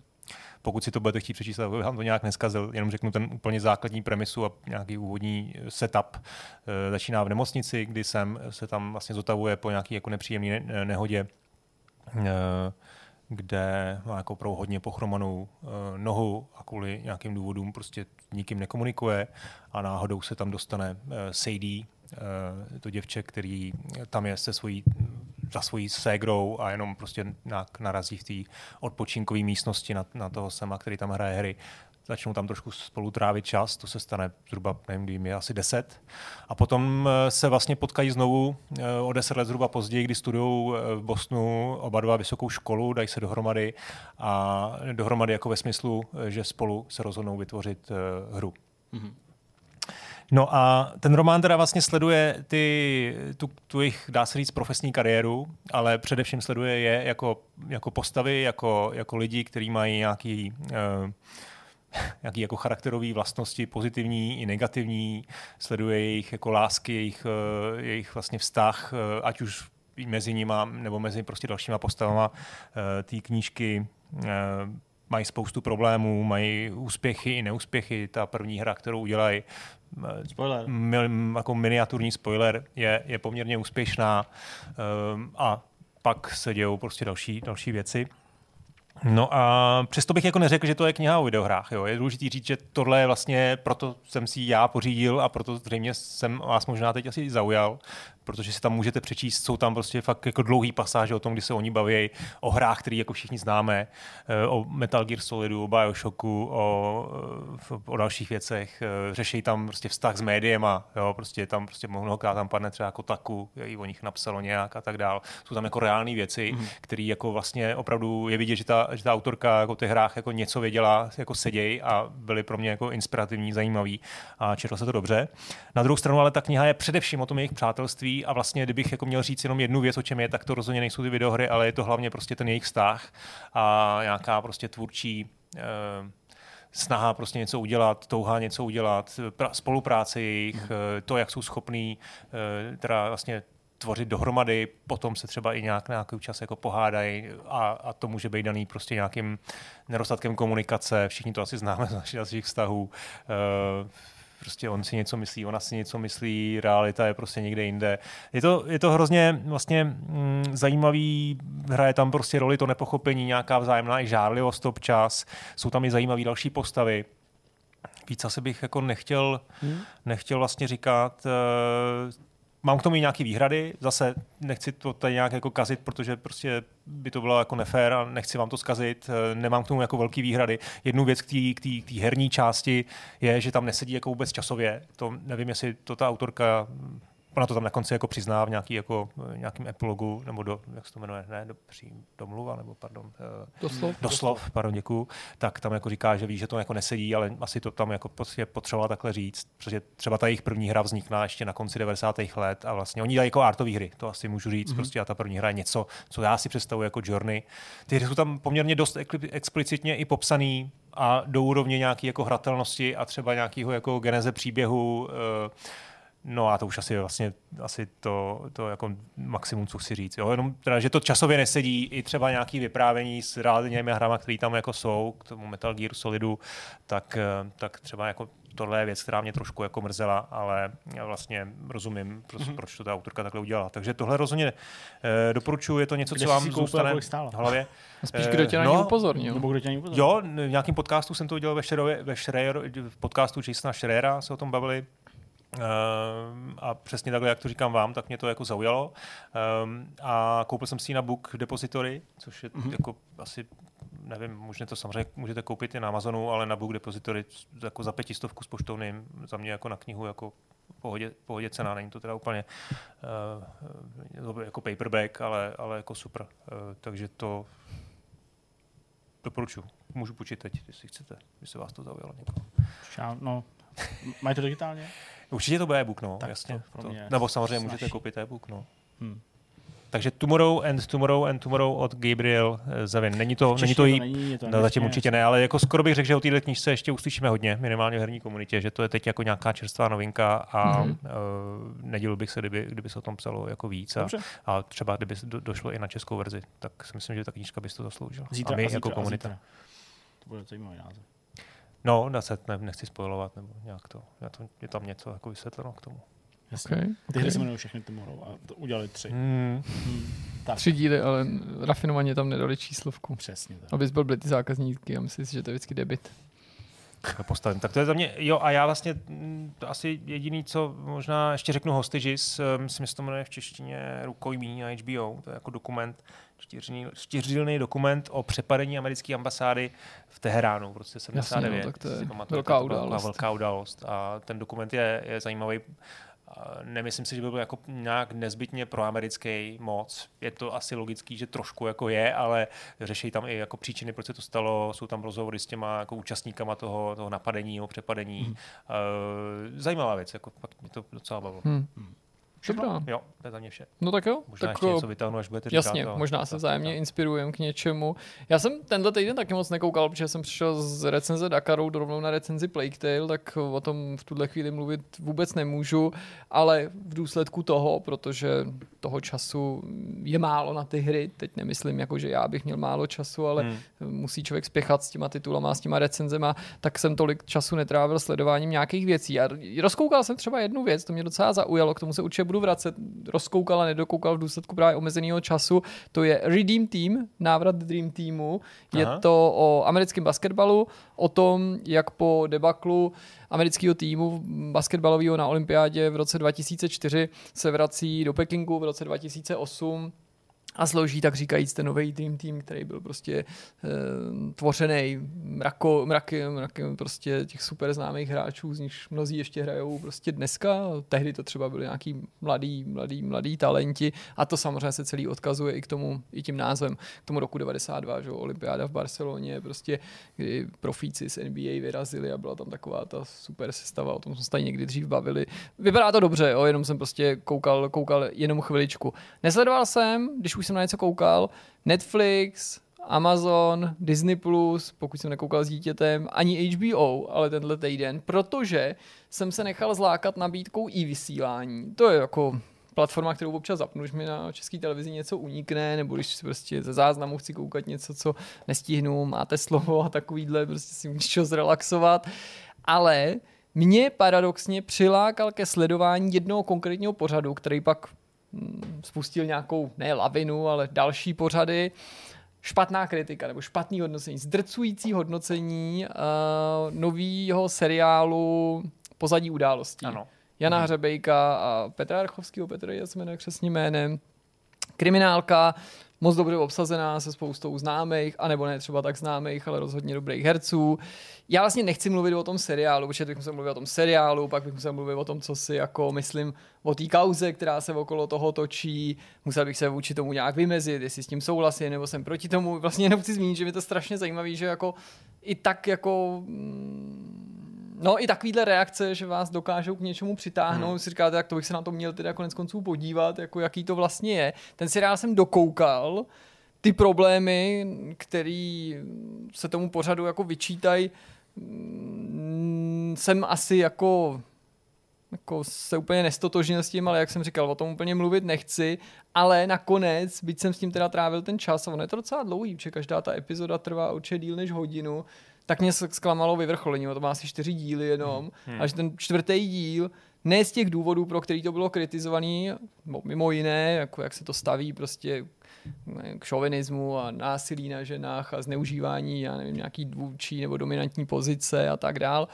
ale prostě z prostého pohledu diváka mě ten prostě poslední úplně zklamal, že pro mě jako zabil celý to sledování, jo, na způsob třeba no. Lost nebo něčeho takového, jo, hmm. že vlastně jsem to jako, jako nepochopil. Že nevyřešeno, jo, nebo... No, jednak jako ta pointa, ke který to směřovalo, byť je jiná, než ta, která se jako celou dobu nabízí, nebo těch několik dokonce, který se hmm. celou dobu nabízí. A tím jsem nebyl zklamaný, v to jsem upřímně řečeno doufal, že to neskončí jenom tím, že jedna z těch jako který byli celou dobu na talíři, že se nepotvrdí. Ta byla jiná, ale byla taková jako OK, že to ani nemá jako konec, ani se to jako neřeší ten následek toho zjištění nebo toho, ale ono to změní jako atmosféru. Jako jedna, jedna z věcí, která se na tom seriálu řešila, že jako, ono je to jako místy velmi vážný, je to krimi, stane se tam vražda, je to o nějakém jako sexu a tak dál, nebo možná jako zneužívání svého postavení k sexu, ale zároveň tam byly nějaký odlehčený prvky, ale ty hmm. jako ve čtvrté epizodě v tom závěru dospěli až do tak nějaký jako absurdní jako situace, kdy jsem vlastně si nebyl jistý, jako jestli to sleduju a jestli je to vážně, nebo jestli se to nějaký z těch postav chvíli, jako než ten hmm. díl pokračoval, nezdá. Jo, že tam najednou prostě začal někdo prát a vůbec to nedávalo smysl. Jo, já nechci vlastně mluvit fakt jako, jak, o jaký hmm. situace hmm. se jedná. A jsem říkal, jako, jako fakt, nebo jo, že jsem z toho byl úplně takový jako překvapený, že to najednou pro mě se úplně rozpadlo. A bylo to jako divný a na druhou stranu to nepůsobilo jako, že to má být komedie, prostě to působilo jako, že je to jenom takový jako div, div, divně vyostřený. Ale v důsledku toho jsem si řekl, že teda zkusím nějaký další pořady na, na i vysílání, protože mi tam mají takovou sekci věcí, které nejdou ani v televizi, tohle teda bylo v televizi. Jenom já jsem to nesledoval, když to šlo v televizi a zaujalo mě teda, že to mají nějaký ty čistě internetové pořady, tak tam se chystám ještě na věc, která se myslím jmenuje Pět let. Má se věnovat no. taky podobnému tématu znásilnění a s odstupem let nějaký katarzy. Jestli jo, jo, přesně, to, tak na váš... To, a... jsem to rozkoukal, ale nechci to ještě zatím hodnotit, no, jo. protože to má 10 dílů, ale myslím, že jsou desetiminutový. Ty jsou nějaký kratší, že jo, jsem no, koukal. No. Jo, jo. Tak jsem zkusil seriál Nudes, Uh, aspoň doufám, že se to tak čte, nebo jako chápu, o co jde, ale to nemá nějaký nový fancy název jako nudesky nebo tak, jak jsem teďka slyšel, že okay. se říká. To jsem se pouštěl v domě, že se jedná o český seriál nebo seriál české televize, ale ukázalo se, že to je český seriál. Tam jsou ty epizody asi, já nevím, 15 minutový. Hele, a tam jsem zvládl jenom dva díly, ačkoliv mě to téma velice zaujalo. Je to prostě takový ten klasický příběh ze současnosti, spojený s nějakým varováním. Mladý člověk, prostě neznámý člověk na internetu, ještě ho vůbec prostě si ho nepoznal a hned mu prostě pošleš své fotky a ty se najednou někde objeví a někdo to že začne vydírat, zase nechci zaběhnout.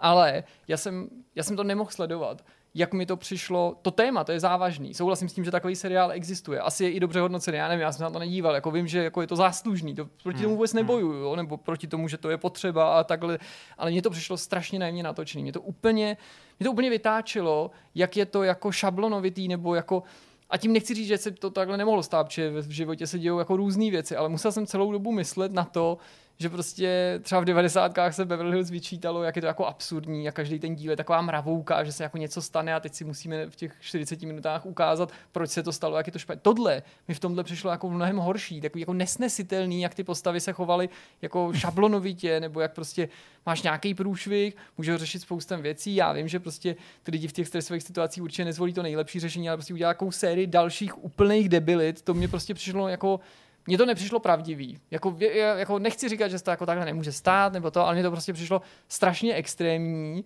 přestože se to snažilo jako realisticky vylíčit tu situaci a z nějakého důvodu mi to jako jako vadilo, i když to téma mě jako zajímá, nebo jako hmm. si uvažu, nebo uvědomuji jeho závažnost a prostě chtěl jsem to sledovat a věděl jsem přibližně do čeho jdu, ale to zpracování toho tématu mi nakonec nějak, nějak nevyhovovalo. Tak budu muset asi zkusit ještě těch pět let. Pět let no. by mělo být dobrý, no. Zatím jsem viděl jenom dva díly a jako, to, vypadá nadějně.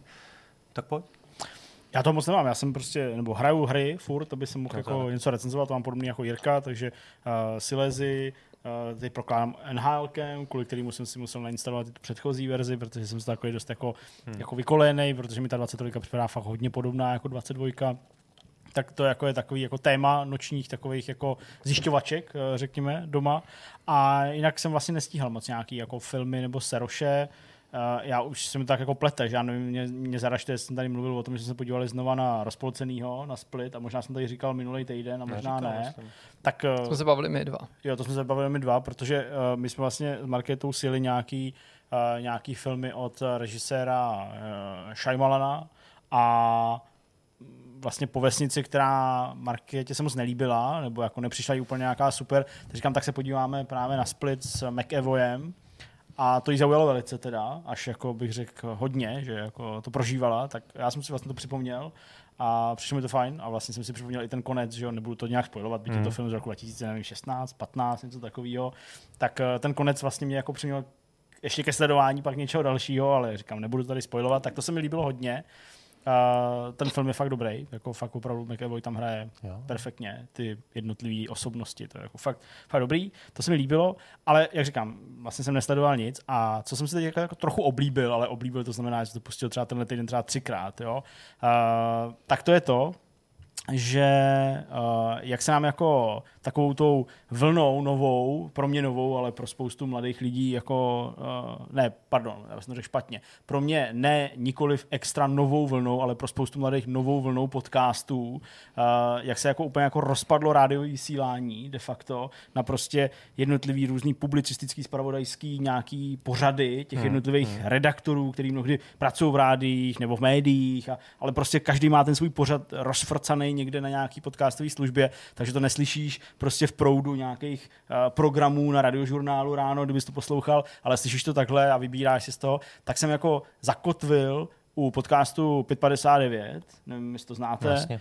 A fakt se mi to jako líbí, jak je to, jak je to podaný, jak je to právě přesně takový ten styl takových těch jako radiožurnál, uh, takových těch prostě reportáží občas Tak to původně. Vinohradská 12, že jo? No, Oni, ona odešla, ano, ten přesně, tým to je odešel Lenka Gabrhelová, Seznamu, no. přesně tak. A vlastně se mi to líbí, je, je to vždycky jako jedno téma, který ona si vybere. Skutečně 550 znamená, že to před tou šestou je nahraný, což mě vyhovuje, protože já krátce poté už stejně jsem jako na cestě, takže to jako do těch sluchátek pouštím. Ne vždycky to stihnu třeba doposlouchat celý, nebo to poslouchám do vlaku, pak ve vlaku něco dělám a pak třeba ještě, jdu tady od vlaku do práce, tak, eh, tak to doposlechnu ale je to jako příjemný. Je to prostě jako fajn, hmm. zajímavý jako pohled, on tam samozřejmě zve spoustu lidí eh, ze seznam zpráv že jo, a tak dále a řeší tam prostě ty kauzy. A, uh, jako, jo, je to, je to fakt uh, dobrý, bych řekl, publicistický podcast a navíc trvá 30 minut.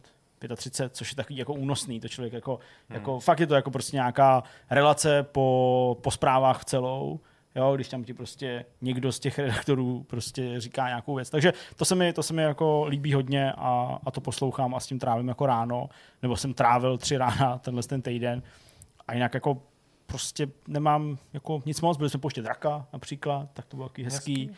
Tak, Nějakého eh, pořádného jste koupili aspoň? ne, hele, jako já jsem, já jsem původně jsem chtěl si koupit něco jako většího, ale bych to ani objednat, mi to jako nepřišlo. Já jsem koukal, mě třeba zaujal fakt, že i jako se dá koupit třeba za 700 korun. Jsem viděl takového toho čínského draka, takového toho jako s těma jednotlivými částma, ne nějak extra dlouhýho, ale prostě třeba 6-7 částí a plus ještě nějaký jako dlouhý odsaz už jenom jako nějaká, nějaká jako pentlička. Tak to jsem jako tak chtěl, ale nakonec to jsem nějak neobjednal, jsme byli ve Sportisimu nebo v Intersportu, nevím, ve Sportisimu asi koupit Intersportu koupit uh, prostě nějakýho takového motýla, nevím, prostě. A vlastně docela dobrý, mě to jako překvapilo. Hmm. Já jsem se, že to musím nějak jako stavět nebo něco, ale vlastně to je jenom jako, že zahákneš dvě a dvě nějaký, nějaký tyčky a, a ro, jako rozmotáš, rozmotáš ty, ty ocasy. Tak to bylo fajn, Leontýně se to líbilo zhruba 15 sekund, tak to byl jako úspěch, pak už si šla hrát na hřiště, tak já jsem si pouštěl draka, hmm. jsem byl, jsme jeli do vesnice, kde budeme bydlet, tak tam byla drakiáda, tak jsem tam měl jako zapojit, tak když jsem přijížděl, říká, Myslíš "A, Plzeň, jo? ne, v té vesnici, jo. budu bydlet, jako bydlet. tak jsem si říkal, a tatínkové přišli s dětma si pouštět draka, no, protože prostě to dopadlo podobně asi jako ve všech těch rodinách, jako s menšíma dětma, tak jsme běhali po louce, moc nefoukalo, že to vlastně moc jako nešlo, ale párkrát se mu podařilo dostat prostě někam, já nevím, 10 metrů, 15 metrů něco, tak to bylo taky jako, jako fajn. No a jinak fakt jako nic, no. Prostě. To se mi povedlo teda loni v Rokopském muzeu údolí. No. Tam snad přesně takhle to vždycky dopadá, na tom poli běžím prostě po těch roudách, Přesně. tam prostě teoreticky tam zakupnu, nedalo se to.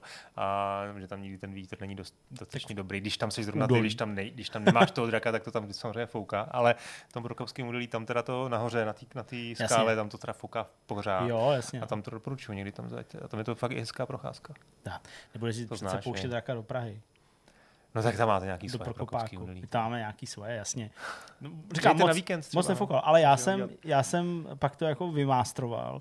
Já už jsem pak moc neběhal a stejně se mi to jako dařilo dobře, že prostě fakt já i jako na relativně krátkou vzdálenost, prostě třeba dvou metrů nebo tří metrů, než ho jako postupně pustíš No, jako do toho no, vzduchu, no. tak vlastně jako fakt, když ho jako, jako velice rychle jako přitáhneš k sobě a on No, jako nabere, grif, no. tak on se prostě jako zvedne a- v tom, v tom zvednutí tak trošku popustíš, tak o No, i 20 ten lepší čísel. model pomůže. Oni se Určitě. umějí líp jako jo, tam, tam třeba prostě měli, tam třeba fakt měli jako, že v podobě uh, skutečně nějakého ptáka, nějakého dravce a ten byl ve vzduchu celou dobu. Hmm. Jo, že prostě asi to, jak byl lehký, lomeno, jak prostě Co to bylo za dravce?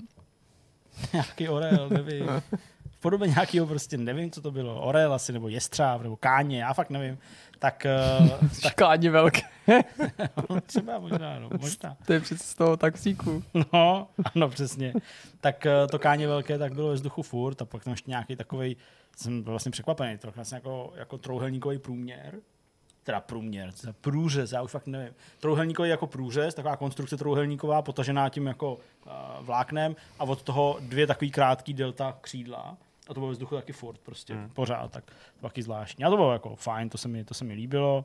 Hledala si hra na hřišti, Markéta se tam se mnou střídala prostě s drakem, tak to bylo fajn. A jak nic, no, prostě furt řešíme naší zahradu, její sklon a, a tak. Spousta rad byla jako na YouTube. Jo, no, Taky řekni problém a jako a tak dozvíš se dále. všechno. Ne, no my vlastně, my jsme to i jako zjišťovali, vlastně nám to nikdo není schopný říct, jak to jako bude, tak, tak nevím. A protože už je 35, tak už jsme asi vytekli.